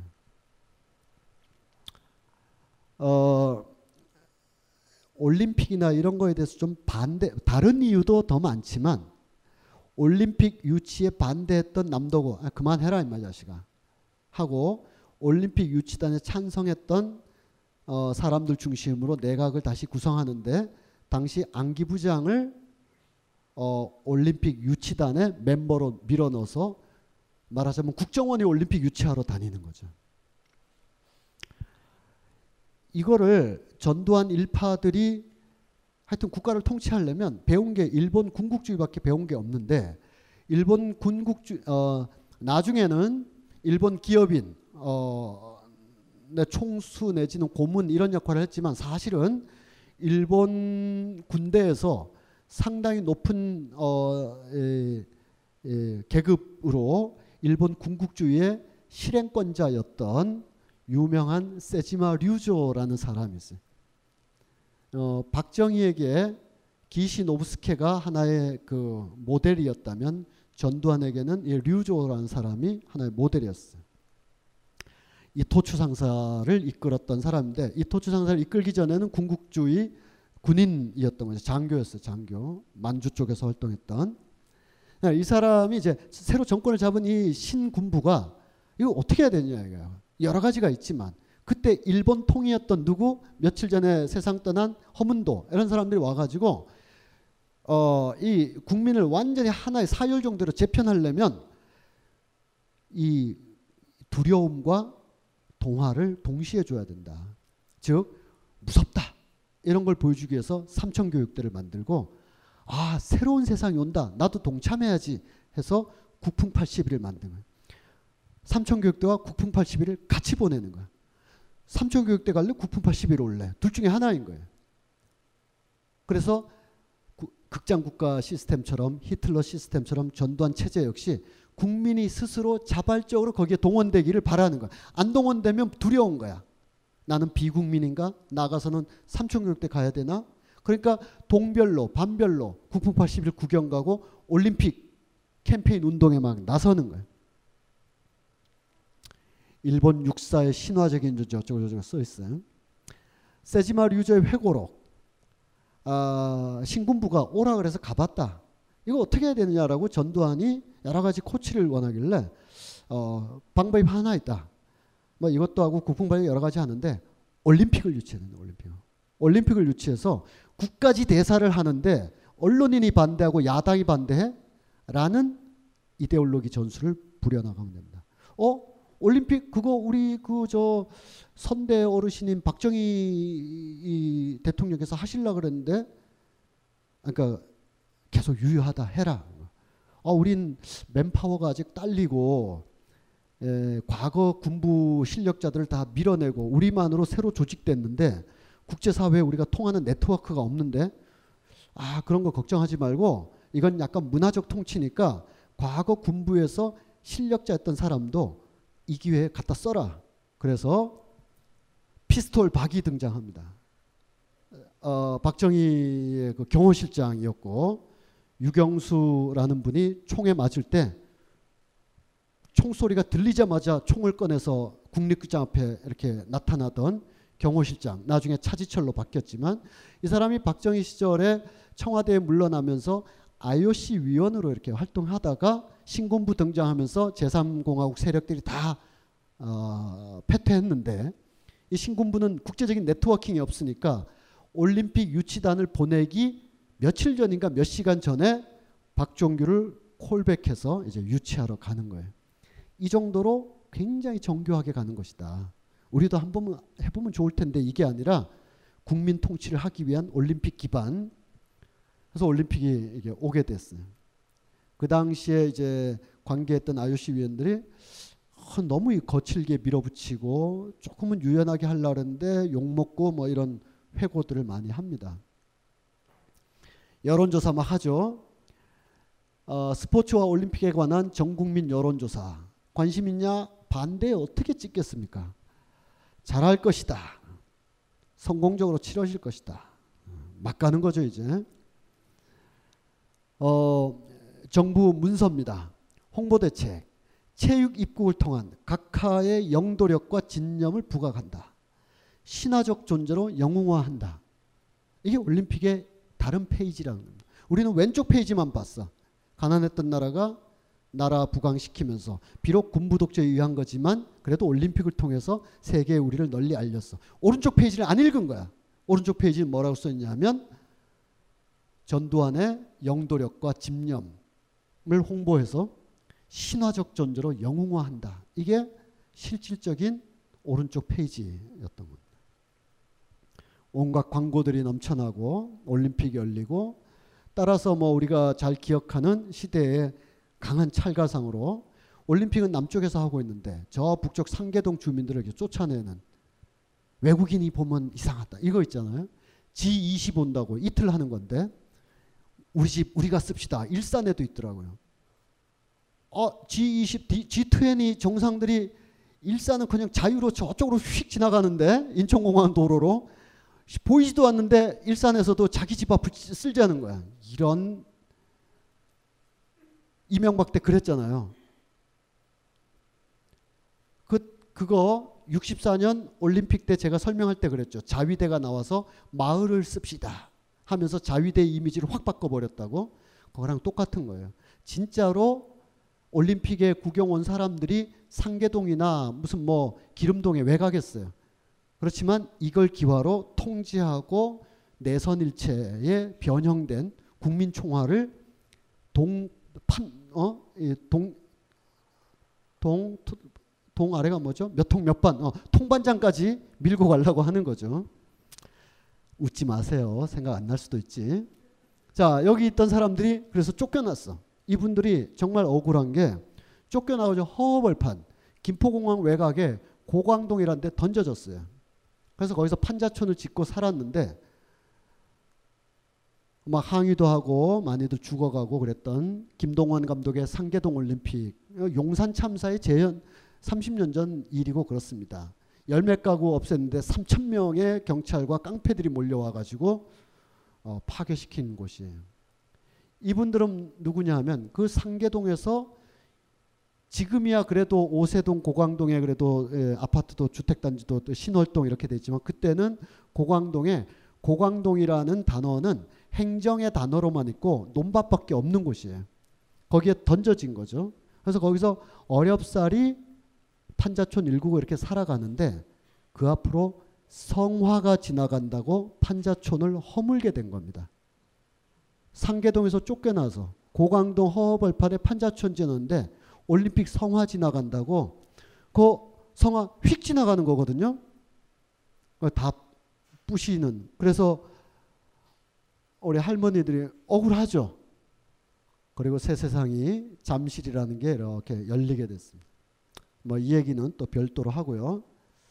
우리가 어 나중에 또 기회가 어 있으면 어 제가 작년 말에 했던 어 군부 군부 통치자들의 기하학적 도시 계획이 어떻게 국민 통치와 연관되는가라는 강의를 한 적이 있습니다.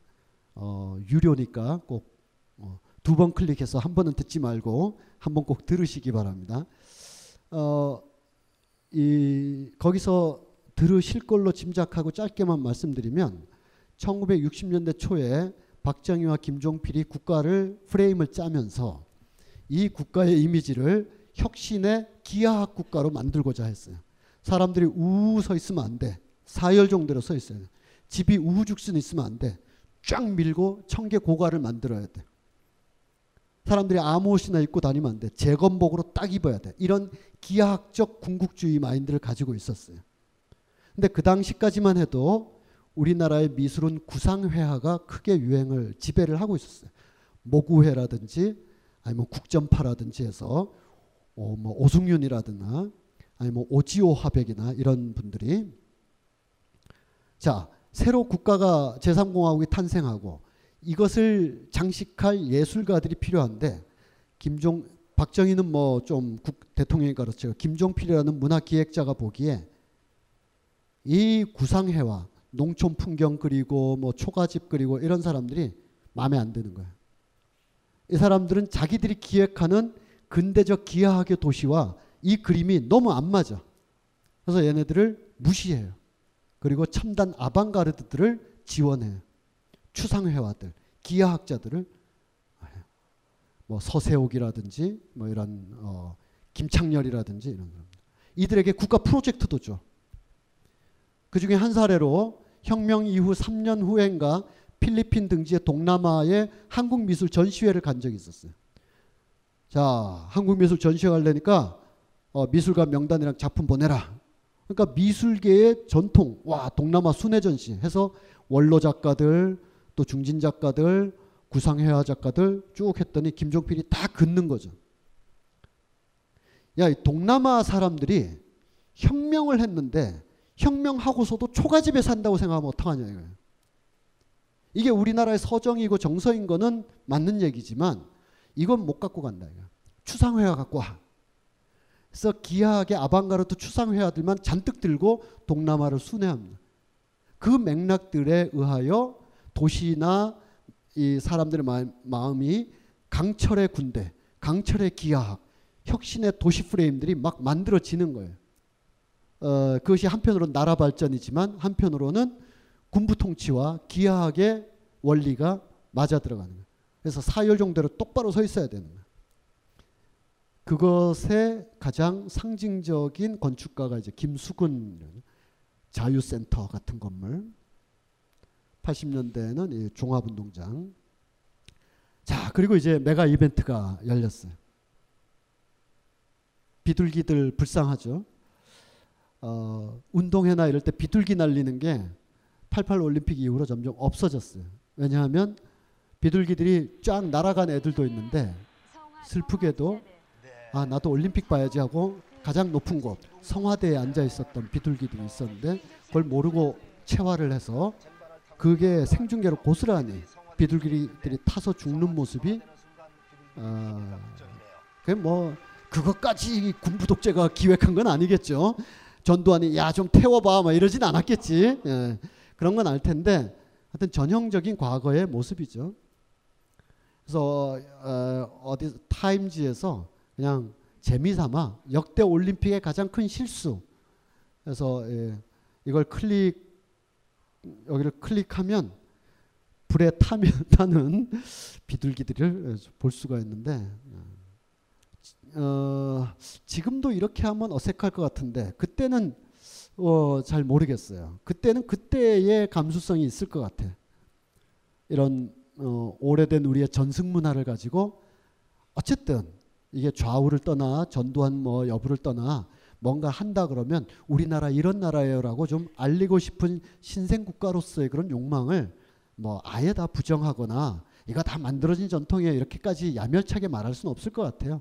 저 때 우리가 어, 전두환을 지지하든 반대하든 그걸 떠나서 올림픽을 한다 그러면 뭐 신라 천년의 목, 뭐 이렇게 석굴암에 뭐 아니면 에밀레 종소리로 시작하고 뭐 이런 거 했겠죠. 뭐 그 정도로 우리 이해를 이 친구 윤태웅이라는 친구 어, 뭐가 제일 힘들었느냐 굴렁쇠를 가지고 저 한 200m쯤 아, 이, 아 150m쯤 쭉 가줘야 되는데 뭐가 힘들었느냐 아, 제가 왼손잡인데 왼손으로 하니까 자꾸 위에서 혼내가지고 왼손은 틀린 손이라 오른손으로 해야 된다서 오른손으로 하는 게 힘들었다. 그런 또 작은 에피소드. 이것까지 전두환이 기획한 건 아니겠죠. 예, 야 왼손잡이 오른손으로 억지로 시켜 이러진 않았겠는데 작은 에피소드들이죠. 평화의 문 이렇게 됐습니다. 자 이것까지는 우리가 그냥 넘어가도록 합시다. 어, 오늘날에는 어떻게 되냐? 오늘날에 스포츠를 통해서 우리가 여러 감정들이 있을 수 있는데 여러 감정들 중에 respect라는 존중의 감정을 한번 키워드로 조금 풀어보도록 할게요. 어, 이 선수가 있어요. 이 선수는 보이아 후니아라는 선수예요. 보이아 후니아라는 선수는 그 이름이 아니고 차가운 도시락을 먹는 사람들이라는 브라질 말이에요. 어, 이 선수는 어, 2004 아테네 올림픽 때 거의 어, 저 2등을 차츰 떼어놓고 1등으로 39km까지 뛰어오던 브라질의 유명한 어, 선수입니다. 그런데 40km쯤에 갑자기 아일랜드 광신자가 뛰쳐 들어와 가지고 이 선수를 옆으로 밀어쳐봤어요. 그러니까 한 90도로 이렇게 인도로 처박히게 됩니다. 완전히 옆으로 미는 거죠 지금. 그래서 막 옆에 있던 사람들이 어, 이 아저씨 굉장히 영웅 됐어요 그때 확 뛰어났거든요. 그렇게 생겼잖아요. 그러니까 이 인도에 있는 데까지 처박힐 정도로 밀려났어요. 그리고 이 광신도는 어, 내일이면 지구가 망한다고 그랬을 테고 그리고 두 시간째부터 추월을 당했어요. 이 선수는 나중에 회고하기를 앞에서 그런 일이 있는 줄 몰랐다라는 거예요. 왜냐하면 몇백 메타 뒤에서 곡선을 쭉 오고 있었기 때문에 뭔 일이 있는지 모르고 어? 어? 늦게 가네? 하고 이제 추월을 한 거죠. 3위로 들어오는데 어떤 포즈로 들어왔냐면 아테네 올림피아 코스 그 경기장에 두 손을 활짝 펴고 아까 그 봤던 이렇게 지그재그로 새처럼 막 나르면서 들어왔어요. 그 사이에 이미 이분이 성인이 되신 거죠. 나중에 기자회견 인터뷰에서 억울하다. 돌이킬 수 없다. 우리 올림픽 위해서는 재수할 거다. 그러나 결과는 받아들이겠다. 그리고 1, 2위 한 선수들이 이런 사실을 몰랐거나 그들의 잘못이 아니다. 내가 3위를 인정한다. 그랬어요. 그리고 이 사람이 한 유명한 말은 뭐냐면 그 아일랜드 친구의 가족들, 특히 아이들에게 우리 모두가 기도하자. 광신도 아버지를 둔 아이들이 하루하루가 얼마나 힘들까요? 나야 이렇게 됐지만 걔네들은 매일같이 아버지가 기도하자 할 텐데. 그래서 이 선수가 원래는 축구를 꿈꿨어요. 근데 이 정도로 축구하는 애들은 브라질에 한 5만 명쯤 있거든요. 그러니까 축구 선수는 도저히 못 되고 이런 유명한 스타들이 한때 너가 축구 선수의 꿈이 있었다는 걸 알고 어, 친선 경기를 한번 하면서 브라질의 낙천성, 브라질의 고난과 식민지와 저개발 속에서 견뎌낼 수 있었던 그 위대한 낙천성을 당신이 세, 세상에 증명했다. 근데 이 사람이 보이야 후니아예요. 뭐냐? 가난한 사람이야. 마라톤 선수이긴 한데 무슨 스폰서 받고 뛰는 건 이 다음이고 그 전까지는 가난하니까 건설 노동자로 일을 해요. 아침에 도시락을 싸가. 점심 때 먹으려 그러면 이게 차가운 도시락이 되어 있는 거야. 그러면 지하철 공사장이나 건설 현장에서 구석에 앉아서 먼지 날리는 데서 도시락 열고 밥 먹는 사람들을 브라질 사람들이 보이야 후니아라고 하는 거야. 차가운 음식 먹는 사람들. 거기서 이겨냈다. 그러니까 이 사람이 아, 그렇지만은 않다. 내가 단지 나 혼자 막 이겨낸 게 아니다. 어, 나도 가난하고 그래서 말하자면 어, 도시락에 단무지 하나 넣어가는 거죠. 어느 날 다 단무지야. 그러면 다들 단무지 먹는 거죠. 그러니까 정해둔 거야. 난 단무지, 너는 뭐 햄, 너는 멸치, 뭐 해서 날 보니까 반찬이 여섯 가지야. 우리 나눠 먹으면서 조금 차가웠지만 그래도 나누면서 잘 살았다 이거예요. 이런 마인드 이게 리스펙트다라는 거예요. 어, 언젠가 감옥 가게 될 룰라 대통령이 이때는 그러지 않았으니까 불러서 환영도 해주고 때마다 이런 걸 해요. 자, 이런 거를 스포츠의 휴머니즘이라고 할 수 있습니다. 그러나 스포츠에서 이런 휴머니즘만 찾으면 안 되고 한 단계 더 들어가 보죠. 지금 두 명의 스포츠 선수들이 운구를 하고 있습니다. 역사적인 장면이에요. 이들은 68년도에 인종차별에 반대하면서 금메달과 동메달을 땄을 때 이 위에 올라섰던 카를로스 뭐 이런 어, 선수들이에요. 어, 이들을 가만히 보면 신발을 벗고 있어요. 일부러 벗은 거예요. 정면을 보면 어, 여느 사람 어, 이 일반적인 유니폼에다가 무슨 패치를 달았어요. 검은 장갑은 당연하고 이 세 가지가 이들의 어, 인종차별 반대 사인이에요. 이거는 1960년대 미국 흑인 인권운동에서 있는 Black is beautiful 그리고 어, 어, 흑인에게 권리를 이런 등등의 사인이에요. 근데 여러분들 가만 보니까 이 이등한 선수가 좀 민망하겠다 싶은데 이렇게 보면 이등한 선수에게 아무것도 느낄 수가 없지만 이렇게 보면 이등한 선수의 가슴에도 패치가 달려 있는 걸 알 수가 있어요. 자, 메달리스트들이 정해지고 라커룸에서 시상식을 준비하는데 흑인 두 친구가 뭘 주섬주섬 준비하는 거예요. 이 호주 선수가 뭘 모르겠어요? 야, 너네 그 그러다가 큰일 나. 어, 괜찮다고. 나도 너희들의 뜻에 동의한다. 혹시 남는 장갑 있으면 좀 달라 그랬어요. 그러니까 이 두 선수가 그나마 장갑을 다 못 갖고 왔어요. 그래서 이 두 선수도 장갑이 없어가지고 한 벌씩 나눠서 쓰고 있어 지금. 그래서 야 급히 오느라 장갑이 없다. 그럼 패치라도 다오. 그래서 이 호주 선수가 패치를 단 거예요. 피터 노먼이라는 선수예요. 1968년이에요. 1968년은 뭐냐 하면 호주에서 1973년에 잃어버린 아이들이라는 제도가 없어지기 전이라는 뜻이에요. 그럼 잃어버린 아이들은 뭐라 하냐면 영국 애들이 죄수를 보냈던 나중에 식민지를 건설하던 백호주의로 호주를 장악하고 지배하는데 호주에 원래 살던 사람들이 있어요. 에버리지인이라고 그래요. 보통 명사로 원주민이라고도 하지만 에버리진이라고 할 때는 호주 원주민을 뜻해요. 얘네들이 백인들이 보기 얘네들이 보기 싫은 거야. 왜냐하면 자신들이 침략자라는 걸 인종적으로 길거리에서 보여주는 거야. 그러니까 격리 정책을 먼저 썼어요. 대도시에 못 나와 이렇게 썼는데 그게 되나? 뭐 관혼상제 때문에 도시에 나올 수도 있는 거죠.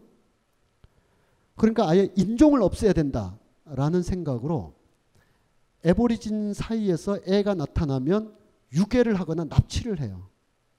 그래서 백인 집안에 입양을 보내거나 다른 소수 인종과 결혼을 시켜요. 그래서 계속 이걸 반복하면 에보리진이 없어진다라는 정책이에요. 우리가 그토록 가고 보고 싶어하는 호주가 호주 어디까지 가봤니? 아웃백 아, 이런 호주가 40년 전만 해도 백호주의 아주 낡아빠진 나라였던 거예요. 어, 경제 구조가 인식을 바꾼 거죠. 그들의 허드렛 일을 해줄 사람들이 없으니까 이민자를 받아들이면서 또 사회 전반의 세계 전반의 인식의 변화에 따라서 지금 호주가 그런 정책을 안 썼지만 1970년대 중반까지도 그랬었어요. 그 중반쯤에 가서야 그 제도를 없앴어요. 이거 아니다 이거 해도 마찰만 나고 남아공의 아파르테이트, 캐나다의 분리 정책, 그리고 호주의 이 잃어버린 아이들 정책이란 건 아주 악명 높은 인종 청소 작전이었어요. 그래서 73년인가 4년도에 폐지하고 그 다음부터는 에보리진 사이에서 애들이 태어나요. 거기서 태어나서 2000년 시드니 올림픽 때 우승을 하게 되는 에보리진 출신 육상 선수가 있어요. 캐시 프리먼이라는 이 호주 선수가 엄마 아빠가 다 Aborigine이고 얘도 Aborigine이야. 조금만 일찍 태어났으면 납치됐었을 애예요. 얘가 태어나서 시드니 올림픽 때 우승하고 한 손에는 호주 깃발, 한 손에는 원주민 깃발을 들고 트랙을 돌게 되죠. 이건 30년 후의 일이고 그 악명의 정책이 작동하고 있었을 이때에 피터 노먼은 자기 목숨을 건 거예요. 이 사람들은 돌아가면 물론 징계받고 뭐 하겠지만 뭐 마틴 루터 킹도 있고 말콤 엑스도 있고 말이야. 존 콜트레인도 있고 마일스 데이비스도 있고 어마어마한 우군들이 있는데 이 사람은 홀로 쓸쓸히 백호주의가 판을 치는 호주로 돌아갔더니 아니나 다를까 어, 평생 선수 징계 호주 육상계에서 퇴출돼요. 뿐만 아니라 앞으로 지도자로도 활동하지 못한다. 생계도 잘라버렸어요. 그래서 이 피터 노만은 이 패치 한번 달고 그 후로 허드렛 일을 하면서 가난하게 있다가 죽어갔어요. 그가 나중에 쓸쓸히 노인이 돼서 죽었을 때 이 두 흑인 할아버지들이 와서 respect 하는 거예요. 자, 단순한 휴머니즘이 아니라 한 발 더 나간 휴머니즘이죠. 또 한 걸음 더 가보죠. 지네딘 지단. 아, 잘못 꺼낸 것 같아요. 지단 하면은 12시쯤 가야 되는데, 지단의 선수적인 얘기는 안 하기로. 예. 그냥 어, 축구사에 존재하는 모든 요소를 빨아들인 블랙홀이다. 이런 표현만으로 예, 넘어가기로 하고요. 지단이 멈추면 21명이 멈춘다. 뭐 이런 어, 르몽드의 기사로 넘어가기로 하고 어, 지단이 요 전에 레알 마드리드에 안첼로티 감독이 있었고 그 다음에 라파 베니테스 감독이 있었고 지금 지단이 레알 마드리드의 감독이 되어 있어요 현재. 근데 에, 코치였을 때도 뭐 카리스마, 아 장렬 에? 둘이 앉아 있는데 누가 감독 같아요? 에. 코치가 뒤에 와서 다른 방향을 지시하면 레알 선수들이 현재의 권력보다 미래의 권력을 향해서 움직일 것 같아요. 제 생각엔. 그러니까 현재의 권력인 안첼로티 감독도 네가 감독이냐? 이런 표정으로 네가 해라. 어 2년 후에 다 경실되고 지금 어, 지단이 감독하고 있죠. 네가 감독이야? 너니? 어, 어, 권력이 바뀌었어요. 어, 지단은 이 헤드부트로도 유명하죠. 이 마테라치 선수가 계속 쫓아다니면서 어, 지단의 엄마와 누나를 가지고 아주 저속한 농담, 성적인 음, 얘기를 계속 했기 때문에 발생한 일이에요. 보통 선수들 사이에서 그런 일 많이 해요. 어, 21살 신예가 서른 넘은 원로 선수들하고 막 옆에 가서 야 아직도 공차냐 나라면 은퇴한다 이 자식아 그러고 도망가고 막 그래요. 어, 그래서 결국 이런 걸로 그러나 이걸 기념하는 이상한 문화들이 있어요. respect 이상한 respect야. 어 이거는 파리의 그 콩코드 광장 앞에 예, 전시됐던 실제 전시 작품입니다. 지단이 알제리계 출신의 아랍계의 저 프랑스 사람이죠. 똑같은 혈통을 가진 프랑스의 유명한 원로 작가의 전시회 때 원로 조각가가 서브로 하나 더 만든 거예요. 지단을 기념하며. 여러 전시장에 전시되고 아, 카타르에 가서도 전시되고 음, 팔레스타, 팔레스타인에도 전시되고 두바이에서도 전시되고 전시하려고 옆으로 뉘어 보니까 사랑을 나누는 것 같은 애절한 모습 같기도 하고 여기 있는데 사람들이 많이 와서 이렇게 놀기도 하는 거죠. 어, 어, respect 그러니까 여기 온 가장 유명한 친구는 어, 이런 것도 있는데 생각하고 가장 유명한 친구는 바로 이, 이 사람입니다. 이 사람은 누구냐 하면 이 사람이에요. 이 사람이 어, 여기 와서 어, 떠가는 기자들이 물어봤어요. 왜 왔냐 했더니 폭력 과도한 폭력에도 불구하고 비폭력으로 어, 어, 이렇게 숭고한 희생 정신을 보여준 나를 기념한다 그래서 와봤다라고 조크를 하는 거죠. 지단인 걸 알면서 아, 웃고 넘어가는 거죠. 그래서 서로 웃으면서 끝나는 거죠 게임이. 지단도 아 그래 하고 넘어가는 그런 음, 자기 조각이라는 거야. 비폭력의 상징. 지단이 알제리에 갔네요. 자기 고향. 지단은 마르세유에서 태어났어요. 알제리는 아빠 고향, 조상의 고향이고 뭐 친척들이 아직 살고 있어요. 알제리는 1962년도에 독립했는데 45년부터 62년도까지 독립 투쟁을 했어요. 실제로 식민지 기간 한 150년. 어, 우리는 일본의 태평양 전쟁 끌려갔던 사람 아무런 인정도 보상도 못 받고 있는데 프랑스의 제국주의 정책은 동화 정책이었어요. 그래서 프랑스가 일으킨 전쟁에 가서 죽은 알제리 병사들은 프랑스 국립묘지에 모이, 묻혀요. 그래서 알제리 사람들은 아, 난 프랑스인이다. 이렇게 동화 정책을 해요. 상징 동화만 하고 계급 동화는 안 시켜요. 하층민으로만 살게 하지 올라오지 못해요. 사다리는 걷어찼어. 대신 상징으로 프랑스를 위해서 함께한 이렇게 해요. 그러니까 알제리 사람들은 독립운동 하려고 그러죠. 치열한 독립운동을 하는데 어, 아버지가 약간 행적이 석연치 않아요. 어, 프랑스 편이었던 것 같아. 그래서 알제리가 독립될 때 도망쳤어요. 그래서 막 헤엄쳐가지고 마르세유에 갔어요. 어, 마르세유에는 그래서 세 명 세 부류의 알제리인들이 있는 거야. 하나는 이미 150년의 역사 속에서 자연스럽게 이민한 알제리계 그 터줏대감들. 이들이 보기에 얘네들은 좀 이상한 애들이야. 다음 알제리가 해방 투쟁 막 하고 그럴 때 여한 일로 망명을 떠날 수밖에 없었는데 그래도 어, 다른 곳보다는 알제리계 사람들이 많은 곳으로 떠나온 사람들이 보기에 지단 가족은 석연치 않은 거예요. 얘네들은 친일파 가족 같은 거예요. 그리고 백인 주류 사회는 당연히 지단은 소수인종으로 차별과 모멸을 받으면서 그런 세팅, 그런 조건이 완벽하게 세팅된 상황에서 1968년에 아, 어, 지단이 이렇게 태어났습니다. 아, 68년이 아니군요. 더 68년인가? 나랑 나이가 같으면 안 되는데 나이가 나왔네. 어 이상하네. 하여간 어, 음. 여기서 이제 그 반대되는 사람, 그 반대되는 사람은 까미예요. 프랑스가 제국이지만 제국이 다 잘 살지는 않죠. 빈민가죠. 빈민은 프랑스에 먹고 살 게 없어서 알제리에 노무자로 가게 되죠. 거기서 태어난 까미는 이것도 아니고 저것도 아닌 사람으로서 이방인을 쓰는 거죠. 그것처럼 이것도 아니고 저것도 아닌 지단으로서는 경계인으로서 성장하면서 이른바 똘레랑스라는 것에 대한 프랑스적 가치를 신봉하고 그것을 실천하고자 합니다. 그랬는데 극우파가 등장하네요. 아버지 극우파, 딸 극우파.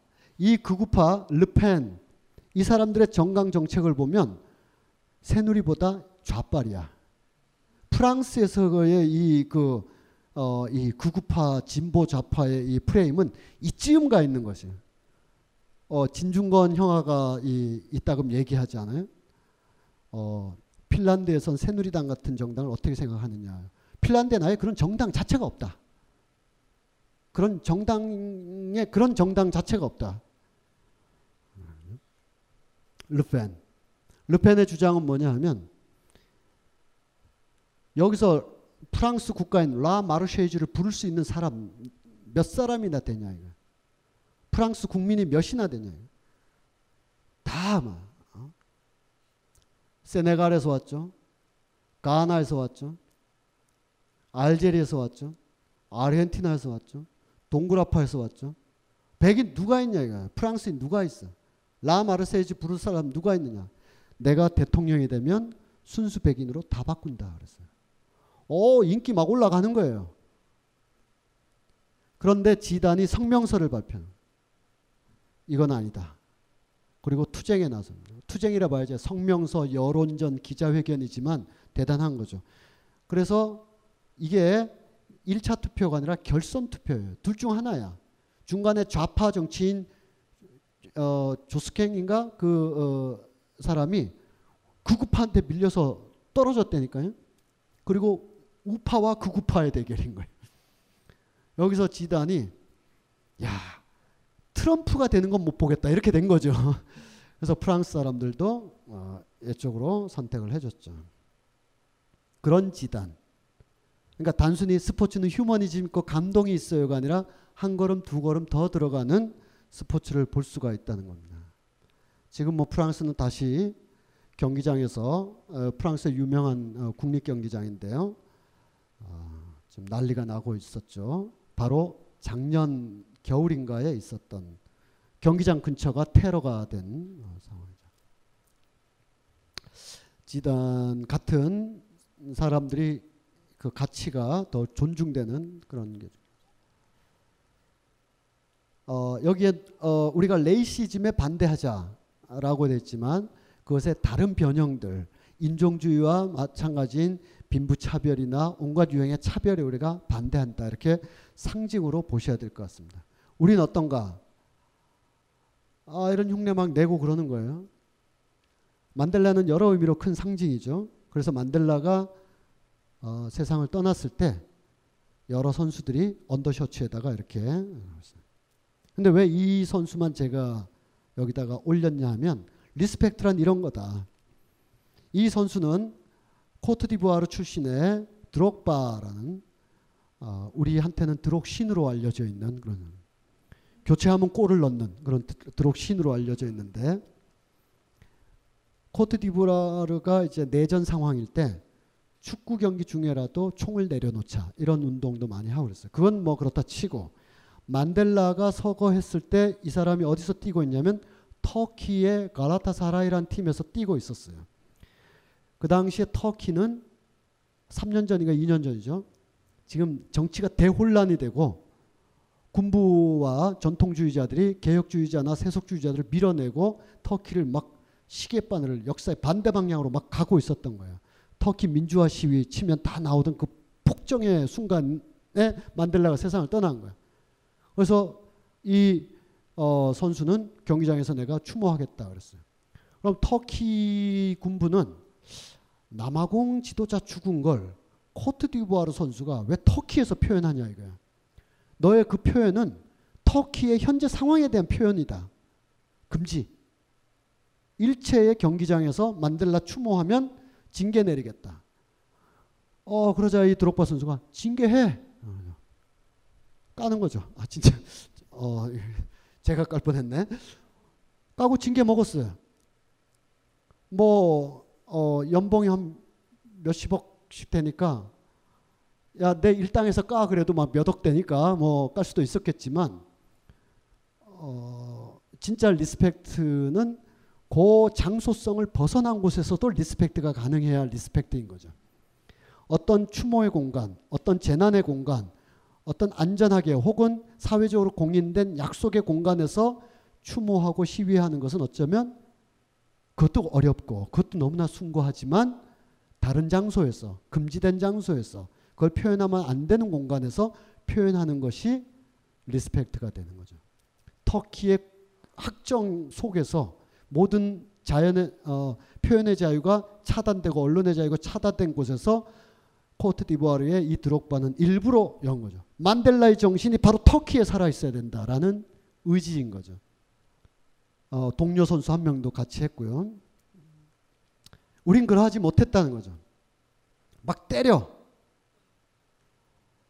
성폭행, 때리기, 뭐 이런 꼭 물리적인 때, 이 가격이 아니더라도 이 참 안타깝게 체육 교 과목과 관련된 학생들의 신입생 환영회 그리고 학교 생활 이게 거의 준 군사화되면서 다른 일반 교과목의 학생들도 군사적인 어떤 요즘 보면 막 나오잖아요. 특히 뭐 건대 뭐 이런 데서 네, 막 나오잖아요. 새로운 시작을 해야 되는데 저는 이게 너무 기능적으로 지금 되고 있다. 학생들이 운동하는 학생들이 공부를 안 한다. 수업 시간에 들어가게 해줘야 된다. 뭐 하는 학생들이 뭘 안 한다. 뭘 해준다. 이건 너무 기능적이다. 이거라도 해야 되지만 지금까지 말씀드린 스포츠에 대한 전면적인 재인식 없이 뻔한 스포츠 관료와 체육계에서 조금 이름 있어 하는 사람들이 모여가지고 아 무슨 수업을 듣게 해야 된다 뭐 해야 된다 해서 그들의 어떤 새로운 개혁적 마인드가 아니라 오늘날의 사회적 상식을 마치 개혁적인 프로그램인 양 적당히 수업 듣게 해야 된다 때리지 않게 해야 된다 다른 보상책을 줘야 된다라고 하는 것은 스포츠의 본질과 전면적인 인식의 대전환이 부재한 상황에서의 기능주의적인 접근에 지나지 않는다라고 저는 생각합니다. 이것도 못해서 큰일이지만 이것 한다고 지금 교육부네 뭐 대한체육회네 뭐 어디네 해서 아 우리 아이들 공부 좀 시키고 있어요 주말 리그로 전환했어요 하면서 큰 프레임은 역시 국가 주도형 이 스포츠 프레임을 그대로 놔두고 부분적인 이런 거 때리면 지도자 이제 징계 준다 뭐 어, 공부시켜야 된다 이런 정도 가지고는 이건 이거는 우리 사회의 동반된 변화와 체육계의 같은 변화가 이루어져야 되는데 이건 한 90년대 초반의 한국 사회의 상식이 지금 이제야 적용되는 정도에 지나지 않는 거죠. 그러니까 내적인 일상은 파괴되고 형식적으로 수업 들어가고 형식적으로 지도자 징계받고 형식적으로 언론을 좀나고 형식적으로 체육회 간부나 어, 체육 담당 관료들이 캠페인하고 MOU 맺고 뭐 가이드 발표하고 이런 것만 돼 있을 뿐 일상생활의 전면적 변화는 전혀 없는데 어, 오늘 스포츠 강의 너무 열심히 그게 아니라니까요.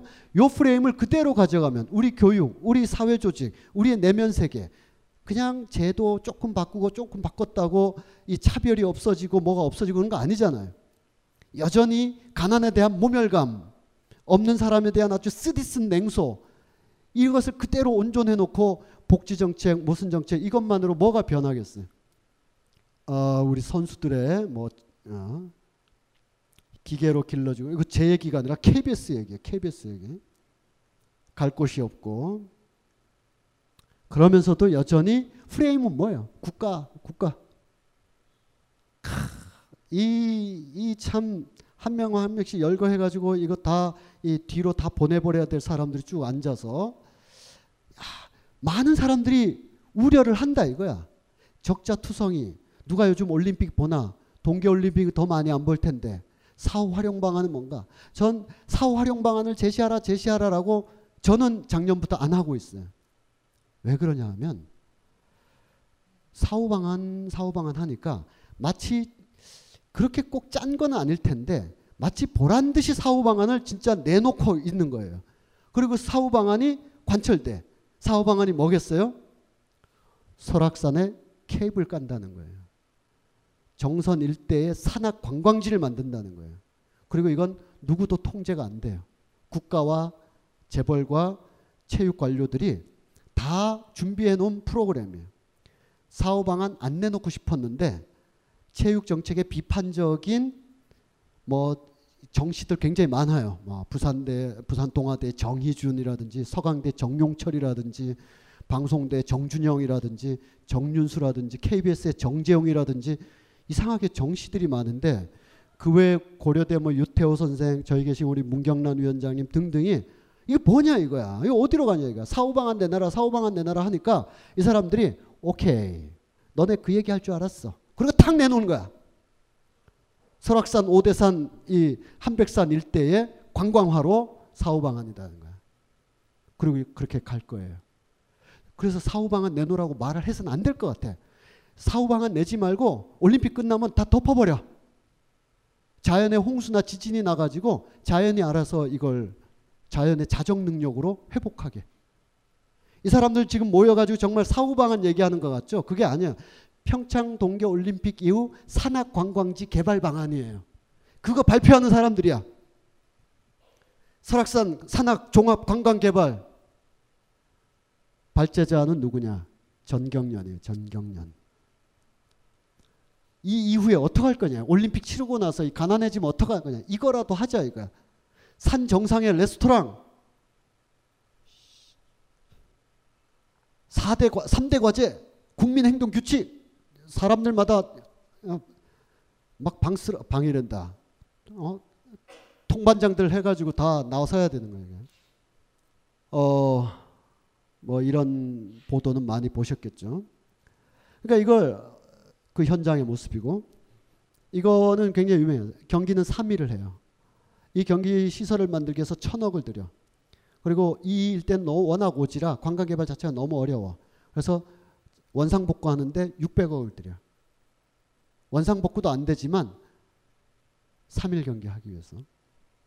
자, 그런 얘기는 너무 많이 뉴스로 보셨으니까 넘기는데 중요한 건 뭐냐면 여기다 대고 야, 이게 문제 있다. 그러면 뭐라고 얘기하냐면 굉장히 섬찟한 말을 해요. 자, 이걸 못마땅해 하면 국민이 아니다라는 거예요. 여러분들 국민이 아니다라는 표현을 비국민이라고 한 다음에 파시즘과 비국민이라고 구글에 쳐보세요. 이게 일본 군국자애들과 히틀러 파시즘과 전두환 때 다 나온 얘기야. 국민도 아니다. 너 국민도 아니다. 너 국민도 아니다. 국민. 그럼 뭐야? 불령선인이야. 불령선인이야. 천황한테 반대하는 거야. 얘 뭐야? 개화 대상자인 거야. 국민도 아니다. 유명 이게 이 사람들한테는 입에 붙은 말이에요. 국정화 반대하면 국민도 아니다. 이게 이 두 사람의 독특한 표현이 아니라 이런 언어 체계에 있는 사람들의 오래된 관습보다는 개인의 습관보다는 좀 오래된 관습보다는 좀 약한 뭐랄까 습관습 관습관 그 정도 되는 거예요. 익숙한 국가 관료주의들의 입에서 자연스럽게 나오는 국민도 아니다. 국민도 아닌 선수들은 어, 이런 이, 이, 이, 아, 대구광역시 축구인들은 정말 제가 증거 자료로 남겨놓고 있는 거예요. 남겨놓고. 어. 정말 대구광역시 축구인 일동이라는 단체가 있을까부터 의심스럽죠. 이런 명칭 단체는 거의 없어요. 저렇게 줄 서 있는 애들이에요. 줄 서 있는 애들.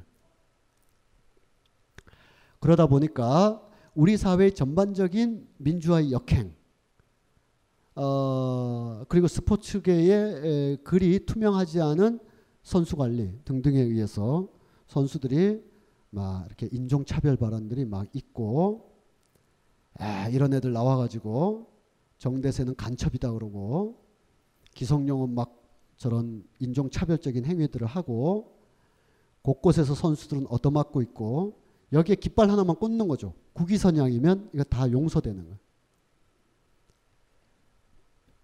어, 빠따박, 이 빠따박 이, 이 오빠 또 막 때리고 그러나 국위선양하면 다 용서되는 거예요. 학생이지만 어, 중간고사 보려고 오랜만에 학교로 가도 용서되는 거예요. 에, 복사하기 이걸 막 문대 가지고 제출해도 뭐 그냥 어, 아주 요번엔 그 이분의 어떤 절묘한 돌려차기만큼이나 부산을 던지고 빠져나왔다가 돌려차면서 인천으로 어, 굉장히 빠른 분이에요. 동작이 굉장히 빠른 분이에요. 이런 상황에서 2014년 아시안 게임이 열렸다. 이런 스포츠의 나라에서 이런 스포, 스포츠 스펙타클을 통한 국민 통제, 국민 총화 단결, 국민 사열 정도로 모여라는 인식이 여전히 지배적이고 부분적으로 뭐 애들 그만 때려야 된다, 뭐 교실에 들여야 된다라는 약간의 개선책 정도, 개혁도 아니고 개선책 정도도 통과되지 못하는 이런 상황에서 그 나라의 대규모 메가 이벤트의 개막식이 어떨 건지는 너무 뻔한 거죠. 굳이 런던과 비교하지 않더라도 배 띄워라 나오는 거죠. 30년 전에 띄운 배인데 또 띄우는 거야. 배도 좀 잘 띄우지. 한복을 입었는데 무슨 신흥종교 집단 같은 어, 한복을 입었어요. 어, 언제부턴가 이렇게 패션 한복은 튜브 탑으로 변해버렸어요. 이 위에 뭘 걸치면 저고리는 사라져야 될 것처럼 어, 이렇게 됐어요. 이건 뭐 취향 내지는 관점이니까 이건 그렇다 쳐요. 자, 스포츠 제전에 핵심 하이라이트는 한류스타 총출동으로 어, 되고 30년 전 굴렁쇠 다시 굴려주고 싸이 안 나오면 또 이게 또 한류 축제가 아닌 거죠. 이게 스포츠나 인천의 정, 지역성 이거 어디로 갔는지 모르겠어요. 인천의 인천의 정, 정체성은 이거 하나 나오는 거죠. 옛날에 심청이가 있었는데 효녀 어쩌고 저쩌고 아시아의 엄마다라는 거. 이, 이 심청이가 갑자기 아시아의 엄마가 이렇게 됐어요. 한때 한 자리에 모였던 사, 어, 아시아인들이 그 후로 어떻던 일로 45개국으로 흩어졌는데 오늘 다시 한국을 중심으로 모인다. 파키스탄이 들으면 왜 모여야 돼 그쪽에? 우리가 언제 거기서 하나가 됐다고 흩어졌어? 아시아의 본류가 한국 너네 한류 좀 팔아먹었다고 그렇게 국뽕 치는 거 아니다 라고 할 만한 거예요. 진짜 그런 거예요. 보면 어, 맥락 없는 국뽕 내러티브입니다. 신흥종교 집회를 막 하면서 아시아여 하나 되자라는 대동아 공영권 비슷한 말들이 쉬, 쉽게 쉽게 나와요. 이런 말들이 얼마나 무서운 말들인가에 대한 센스티브가 없는 거야. 뭐 하나 되자라는 말이. 무서운 말이에요.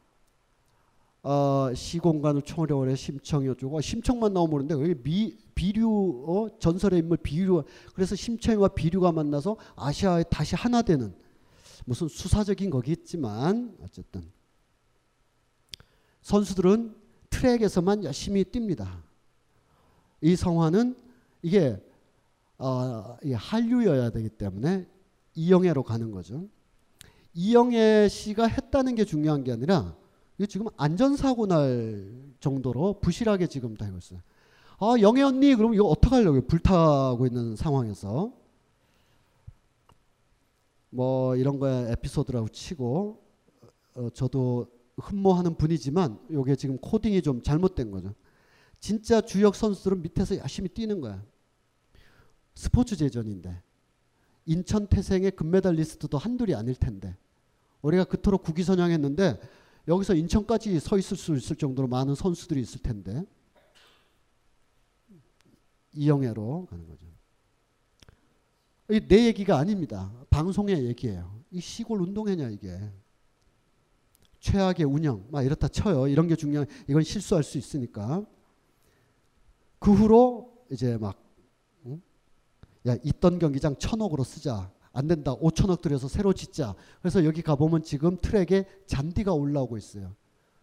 어, 그 후로 한 번도 국제 경기를 안 하고 있기 때문에 어, 완전히 자아가 분열된 그런 말이죠. 기자가 잘못 썼는지 몰라도 알뜰한 예산으로 하나된 아시아를 하겠다. 이게 뭔 말인지 모르겠어요. 알뜰한 예산으로 아시안 게임을 최소화하겠다. 적자를 이 말도 아니고 헷갈리는 말이에요.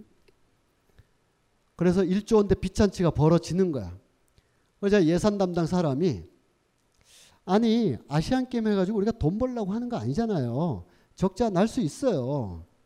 아 그럼 그 적자 세금으로 해야 되죠. 어 당연하죠. 세금 내야죠. 시민들이 책임 그럼요. 시민들이 해야죠. 에이 국가의 주인이 국민이듯이 인천의 시민들이 주인이죠. 그러니까 빚은 시민들이 하는 거예요. 라는 놀라운 어, 말을 어, 합니다. 그러면 이 많은 빚잔치 책임을 그럼 시민들이 지라는 건가? 어, 그럼요.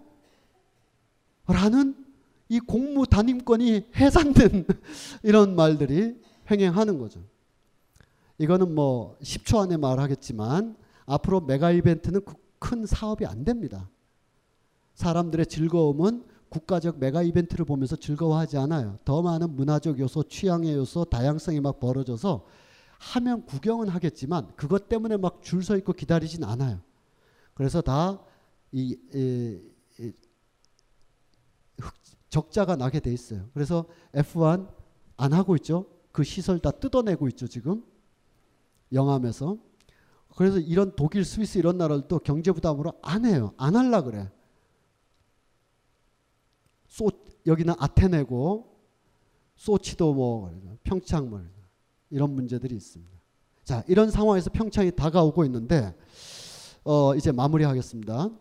평창 올림픽의 개막식은 요 맞은편에 난타 극장이 있는데 이 난타의 주인공이신 송승환 씨가 하고 있어요. 제가 개인적으로 이영애 언니를 너무 사랑하듯이 송승환 씨가 연예 있는 연기자 혹은 한류 기획자로서 우리가 뭐 심하게 타박할 일은 아니라고 생각합니다. 그러나 그것과 스포츠 메가 이벤트에 임하는 자세는 또 다른 문제라서 공적인 일이라 점검할 필요가 있는 거죠. 이분의 말 전통과 글로벌의 융합이다. 벌써 20년 전 말을 하고 있는 거예요. 오늘의 말이 아니야 이건. 어, 외국인에게도 즐거움을 주는 문화 영토를 넓힌다. 뭐 그렇다 치고 우리 전통 문화의 우수성을 알리고 한류를 더 넓히 알리겠다. 개막식 벌써 그림이 그려지지 않습니까? 자, 인천이 보자. 100여 년 전에 인천은 재물포였어요. 오늘 어떻게 인천이 되느냐? 거기에 먹고 살기 위해서 항만 노동, 철도 노동, 일하러 그렇게 많이 모여든 사람. 오정희의 그, 어, 어, 어, 이 차이나타운이라는 소설에 나타나듯이 가난한 몸 하나 부지하기 위해서 곳곳에서 밀려든 사람들이 인천을 형성하고 있죠. 데니 보일이었다면 그 인천 사람들을 개막식에 올렸을 거예요. 그런데 무슨 심청이와 비류를 찾고 한류를 찾는단 말이에요. 그것에 재현이 되지 않을까? 평창, 평창의 지역성, 평창의 역사적 정체성, 그 삶의 흔적들은 드러내면 안 돼. 야, 이거 탄광 왜 건드려? 그 지저분한 거 건드리지 마. 한류, 글로벌 융합. 이런 이 재현이 될 수가 있다. 그래서 이분이 한국의 이미지를 어떻게 그렇다면 정말 여기서 한국의 이미지는 뭐냐 이거? 한국적이라는 게 도대체 뭐길래 우리를 이렇게 수십 년 동안 이어령 선생부터 송승환 씨에 이르기까지 한국과 애국주의와 국위선양이 이렇게 연관돼서 사실은 우리가 불편하고 별로 잘했다라고 말하지 않지만 그러나 그들이 국가 예산을 다 쓰고 그들이 국가의 문화적인 어떤 정체성을 메가 이벤트를 통해서 부여하고 규정하고 우리 비판자들은 또는 그냥 일반적인 사람들은 하나보다 하다가 재밌네 금메달 따면 환영하는 정도로 물러서 있은 채 국가의 정체성을 안팎으로 규정하거나 국가의 이미지를 안팎으로 재현해낼 때 이 이어령부터 송승환에 이르는 이 분들이 말하는 그 한국적이라는 게 도대체 뭐길래? 그건 타당한 것이냐? 그건 이유가 있는 것이냐? 도대체 한국 문화의 정체성이라는 것이 무슨 함의를 가지고 있는 것이냐? 그것은 지배 문화의 교양 이데올로기의 다른 표현에 지나지 않는 것이냐라는 질문이 있을 수가 있겠죠. 따라서 이 질문에 해답을 하기 위해서 다섯 번째 강의를 4강으로 바꿔서 하겠습니다. 우리 수업 진도표에 보면 5강이 한국적인 것이란 과연 무엇인가인데 이거를 다음 주에 하는 게 이 순서에 맞을 것 같아요. 그리고 세대 문화와 자기 언어의 회복. 어떤 사람들은 나를 419 세대라고 해. 어떤 사람은 나를 80년대 세대라고 해. 그래서 그들은 다른 언어와 다른 기와 다른 어떤 문장을 가지고 있어요. 아, 오늘날 세대는 사회적 혁명을 동반하지 않고 출현한 세대라 자기 언어를 못 갖고 있어요.